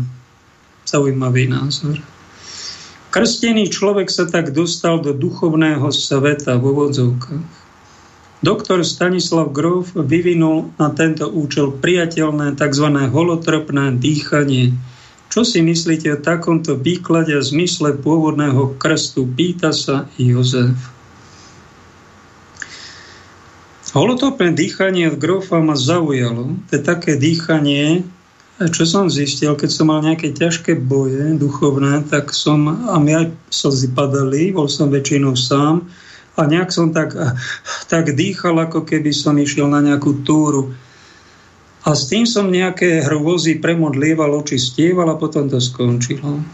A on na to prišiel nejakou psychologickou technikou, že takto sa dá zbaviť aj ťažôb, aj psychických tlakov, aj kadečoho iného. Je to zaujímavé. Ale to není krst kresťanský. A nám dal príklad sám pán Ježíš, ktorý išiel nepovedal, všetci poďte za mnou, ja som ten najdôležitejší, ja som tu Boží syn. Ale zaradil sa skromne, bol človek 30 rokov, chodil aj do kostola, skúšal tam byť aj kazateľom v Nazarete, tam ho pihnali z cirkvi. On chcel, on chcel to dielo kresťanské urobiť v židovstve. V cirkvi, v synagóge, začal tam kázať, aj mu chválili, ale potom začal kritizovať, tak ho vyhodili, chceli ho zhodiť zo skaly. Je to tak v podobenstve napísané, že cez cirkev vtedajšiu židovskú to nešlo. Cirkev ho vyštvala, hodili zo skaly, mal tam zahynúť, ale nejako chránili z hora, aby e, to pokračovalo ďalej mimo cirkvy. A on išiel za Jánom Krstiteľom, keď mal asi 30 rokov, ktorý bol najmúdrejší, najduchovnejší predchodca jeho, ktorý hovoril radikálne ostrým hlasom ako poriadny chlap a nie ako nejaké tintítko zo ženštele a išiel radikálne a ľudia cítili, že to je Boží človek, tak on išiel za ním, zaradil sa medzi hriešnikov, hoci nemal hriechu a povedal, pokrstí ma. A Jan Krstiteľ ho ponoril do rieky Jordán, do dnes sa na to miesto dá dostať tam. Ľudia si ten krst chodia svoj obnovovať, lebo sme to prijali väčšinou ako deti.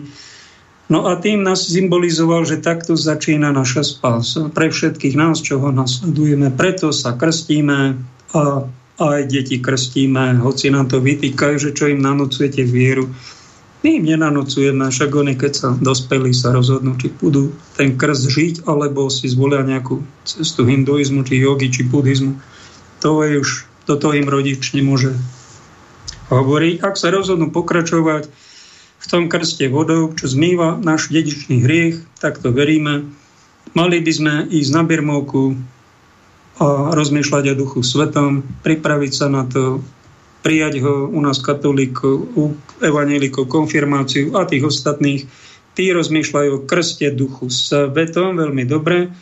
Študujeme Bibliu, modlíme sa, ponárame sa hĺbšie do Božieho života, ktorý sme dostali ako dar. No a keď prídu nejaké skúšky, tak aby sme nemali púšťať do gatí a chodiť sa spovedať a zaspustiť do gatí a spovedať a pustiť do gatí a sa spovedať. Ak to niekto robí, tak to je ešte taká, to je taký chlapčok ešte na základnej či materskej škole. No. Poriadny človek dospelý, keď vidí problém a kriminálnu činnosť v cirkvi, v spoločnosti, na planéte, vo firme, tak sa ozve a on vie, prečo sa ozýva a, bude musieť, a tí, čo sa neuzývajú, vedia veľmi presne, čo ich čaká. Prenasledovanie. A vtedy by sme my, duchovní muži, nemali púšťať do gati, ale zachovať sa čestne. Páni, prepáčte, tu sú nejaké zákony a tie zákony sú dobré, dodržujme ich. Nie, tu zákony neplatia, bude to tak, ako ja poviem. To zistíte medzi právnikmi, to zistíte na polícii, to zistíte na úrade vlády a to zistíte už aj v cirkvi. Tu neplatí cirkevný zákon alebo štátny, tu neplatí ústava, tu povie to, čo ti povie pán vedúci. A ty, ak bude počúvať vedúceho, zostaneš tu a budeš mať výhody. Ak nie, budeme ťa prenasledovať a budeš mať problémy. No a tu väčšina ľudí nám zlyhá, nechcú byť krstení duchom ohňom teda krstený, to je tretí stupeň krstu a tu púšťame do gatí a pustil takto do gatí aj prvý pápež a púšťajú väčšina katolíkov. A čo s tým máme robiť? No je to nekvalita. No. A preto pán Boh necháva aj pandémiu, aj trojpápežstvo, aj komunizmus, pretože nás je to Božia pedagogika, že ona nás vlastne vychováva a dáva nám možnosť, niekoľko možností dostaneme za života, že či sa zachovám charakterne, či sa zachovám dospelo, či sa zachovám ako troška hrdina a ak chcem byť svetec, tak aj to mi príde. Budeš aj svetec a budeš aj mučeník.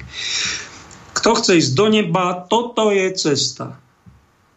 Ostatné je široká. To je úzka cesta, ostatné je široká cesta ktorú hovorí Ježiš, nevedie do života väčšného, väčšina ľudí touto širokou cestou ide. Nehovorí, že budú zatratení, ale že tá cesta nešťastná, zbabela, čušiaca vedie nie do života väčšného, ale no, dobrá správa.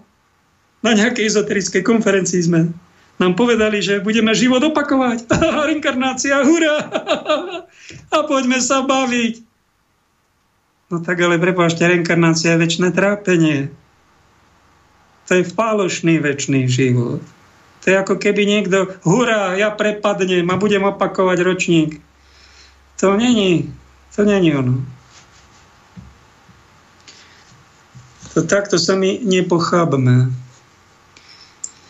Napísal som jednému pánu spisovateľovi, ktorý tu bol tri relácie, tuším, dozadu. A nechal mi 9 kníh a má tam veľmi zaujímavé podnety. Veľmi pekné a veľmi aj múdre ale má tam aj také vety, ktoré ma zarazili, ak som ho musel napísať. Jeden list taký troška srandovný, hovorím, ty chceš založiť cirkev slovansko-kresťanskú, však ty založ cirkev srandistickú.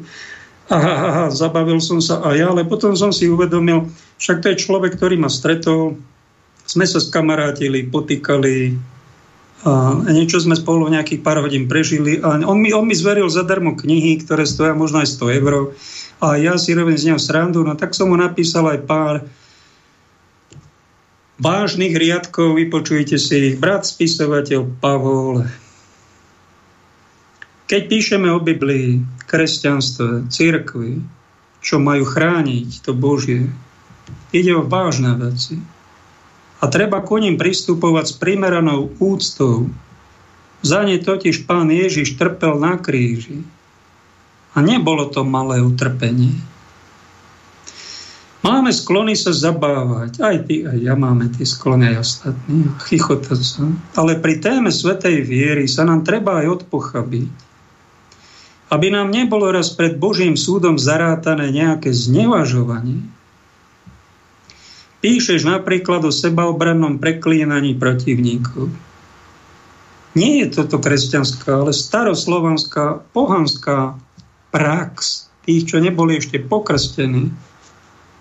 My toto nesmieme robiť. Lebo to, to je vojna potom. Kde je láska k nepriateľu? O Vatikáne nič pozitívne, iba extrémne negácie.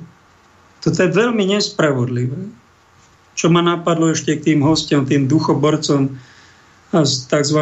raj katolického patriarchátu, keď oni vidia na pápežovi, že není právoplatný pápež a takto melú v tých videách dokola, že to jak, až, až vám duní v hlave z toho zle vám príde, že to opakujú.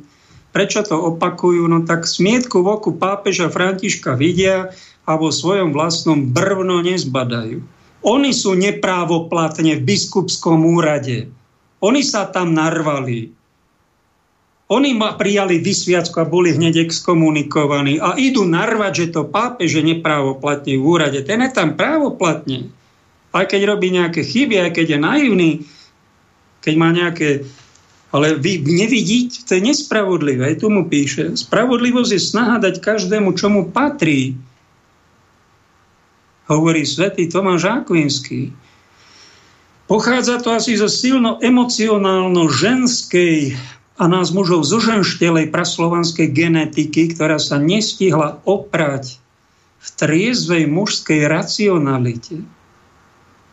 Inde to preháňaš ponižovaní ženského a povyšovaní toho mužského, čo mi ego pohľadilo, no ale neurážajme ani duchovné ženy, Tie ropuchy a opice, no tak tie môžeme si posmech robiť, ale slušnú ženu ty neurážaj a matku.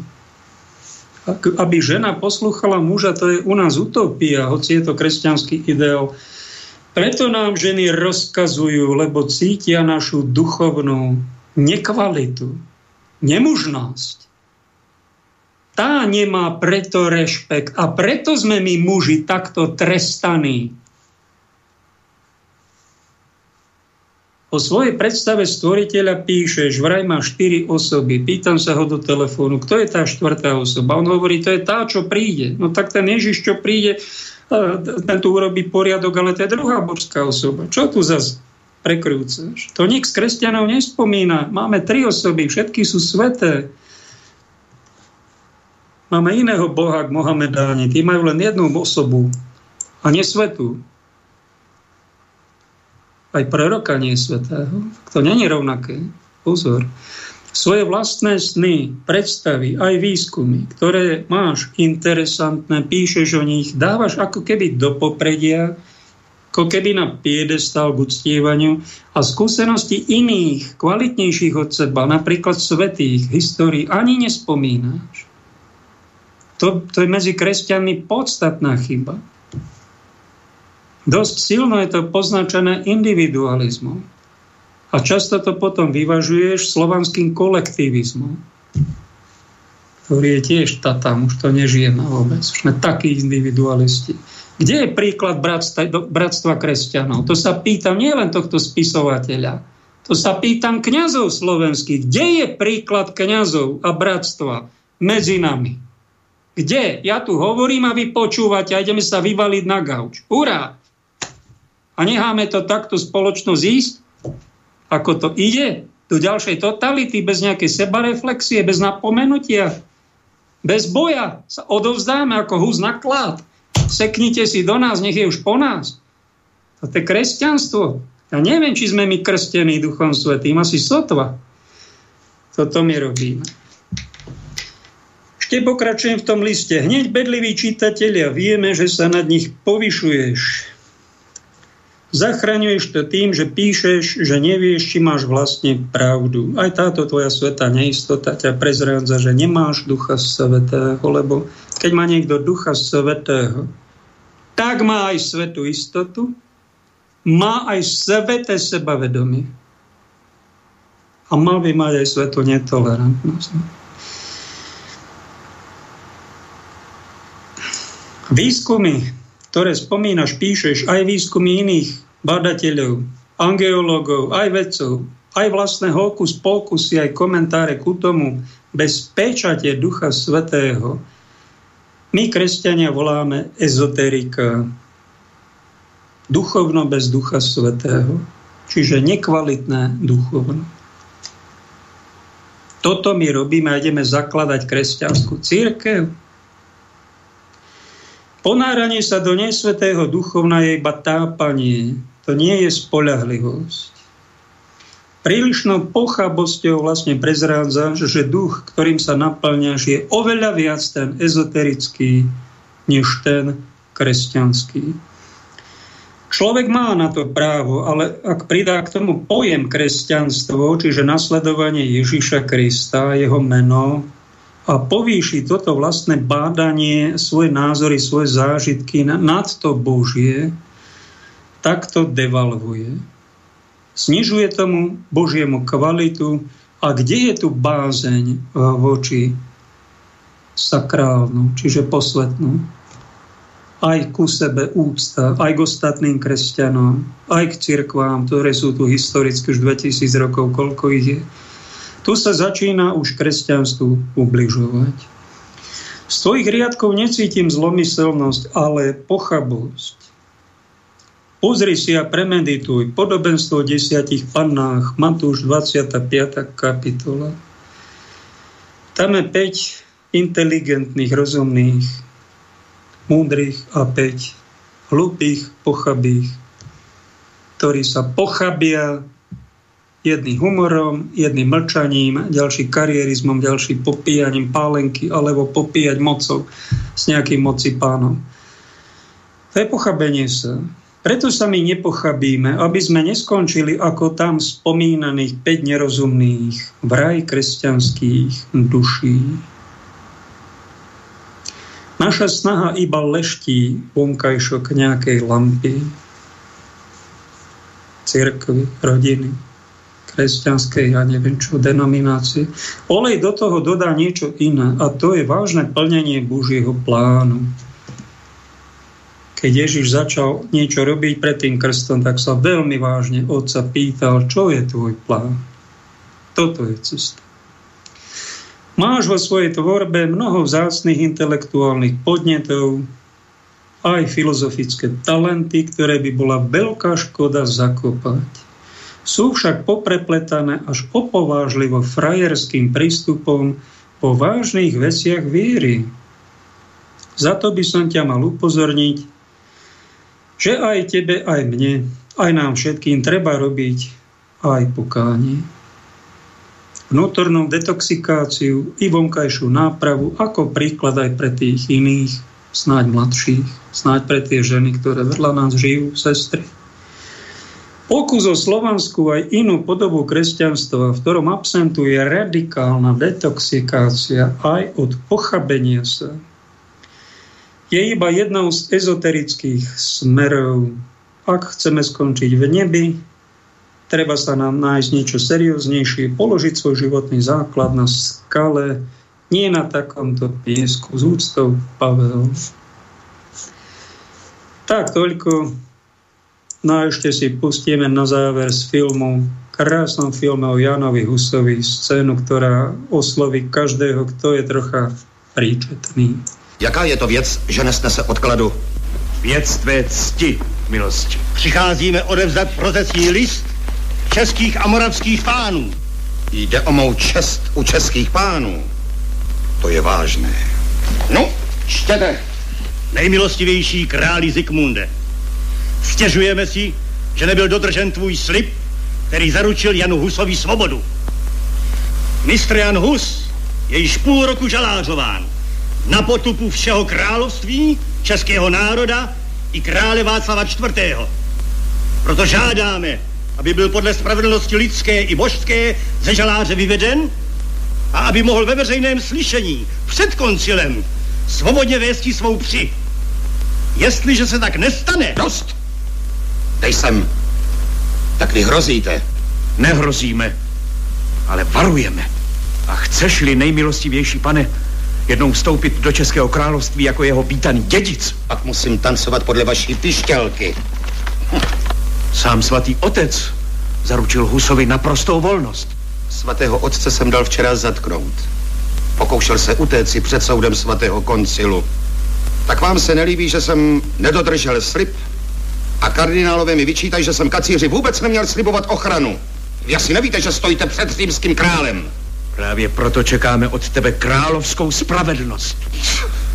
Nuže dobrá, jako neúprosný ochránce spravedlnosti, aby se České království necítilo potupeno, vám zaručuji, že se Husovi dostane veřejného slyšení. Neodvolá! Odvolej!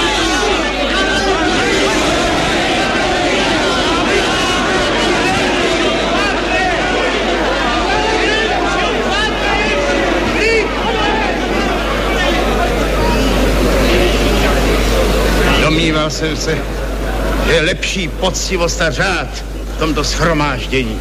Jak se opovažuješ nás soudit? Sám si souzen. Nepřišel jsem na soud, ale abych byl veřejně slyšen. A kdybych se byl sám dobrovolně nerozhodl přijít, nikdo by mě nedonutil. To je pravda. Jsem jen prostý rytíř, ale troufal bych si uhájit mistra Jana celý rok na své tvrzi. A třeba i proti králi. Vidíte je?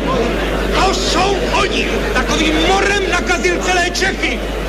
Je to kacíř. Zatvrzený kacíř. Nepřišel jsem hájit zatvrzené své učení. A jestliže jsem pochybil, prosím, přesvědčte mě z písma. Rád uznám svoji vinu. Jak se odvažuješ chtít disputovat se svatým koncilem? Není v tobě zpětka pokory.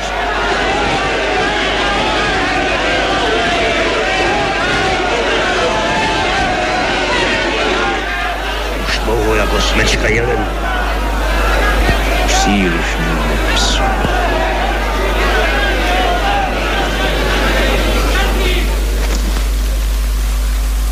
Jene Huse, Dal jsem ti glejt, abys bezpečně jel. Glejt ovšem nechrání před soudem. Také toto slyšení jsem ti vymohl, ale jak špatně odplácíš. Stále chceš poučení. Buď přece rozumný. Chceš být moudřejší než celé toto svaté schromáždění církevních otců?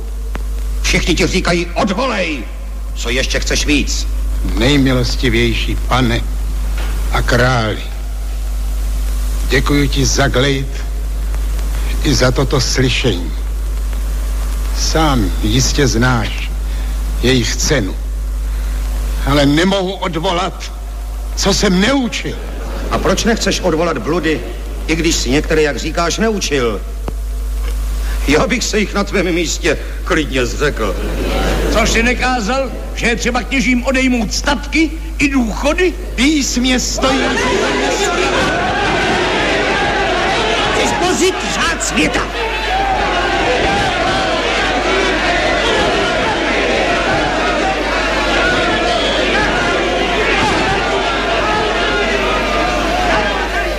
A neříkal jsi, že není třeba slepě poslouchat vrchnosti? Tak, ale s výhradou... Stačí. Nejmilostivější král, vyslechni, bude tě to zajímat. Opakuj přesně, jak je to v tvém spise. netřeba poslouchat vrchnosti duchovní ani světské, nařizuje-li co neprávem, anebo žije-li v hříchu. Ani císaře? Ani císaře.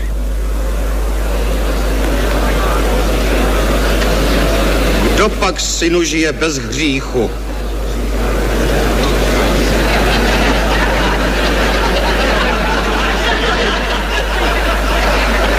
To si každý švec má sám rozhodovat, jestli mu vrchnost nařizuje správně či nesprávně?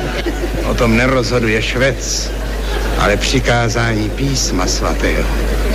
K tomu pak, abychom ho správně užívali, nadal Bůh člověka rozumem.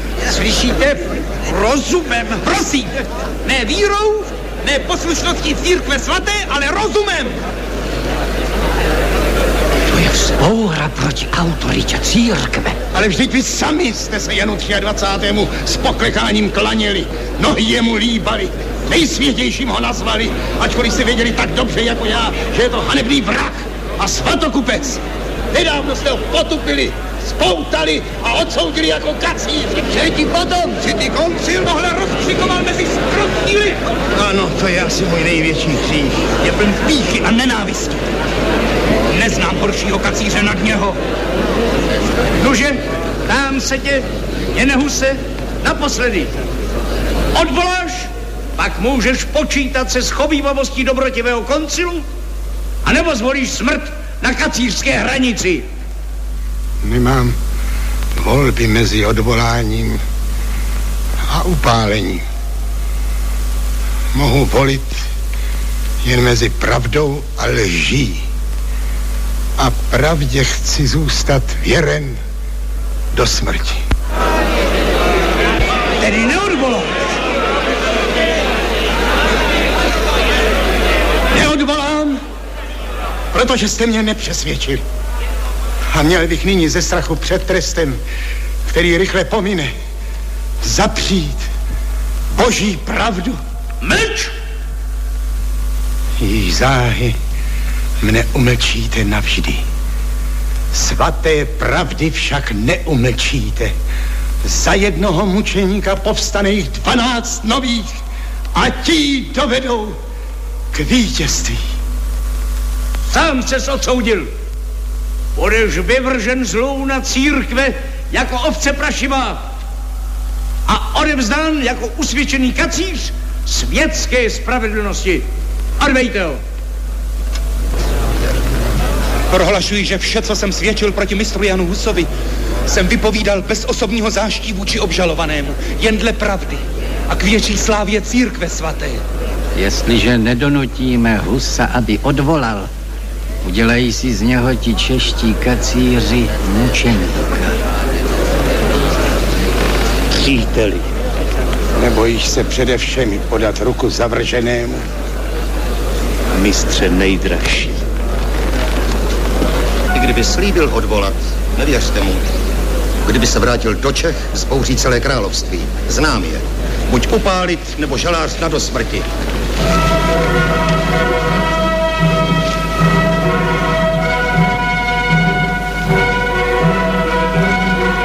Slyšel jsi? Místo, aby se ho zastal. Pěkný dědic české koruny. Šelma Ryšava.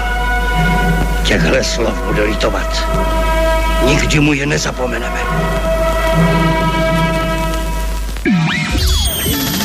Táto relácia vznikla za podpory dobrovoľných príspevkov našich poslucháčov. I ty sa k ním môžeš pridať. Viac informácií nájdeš na www.slobodnyvysielac.sk Ďakujeme.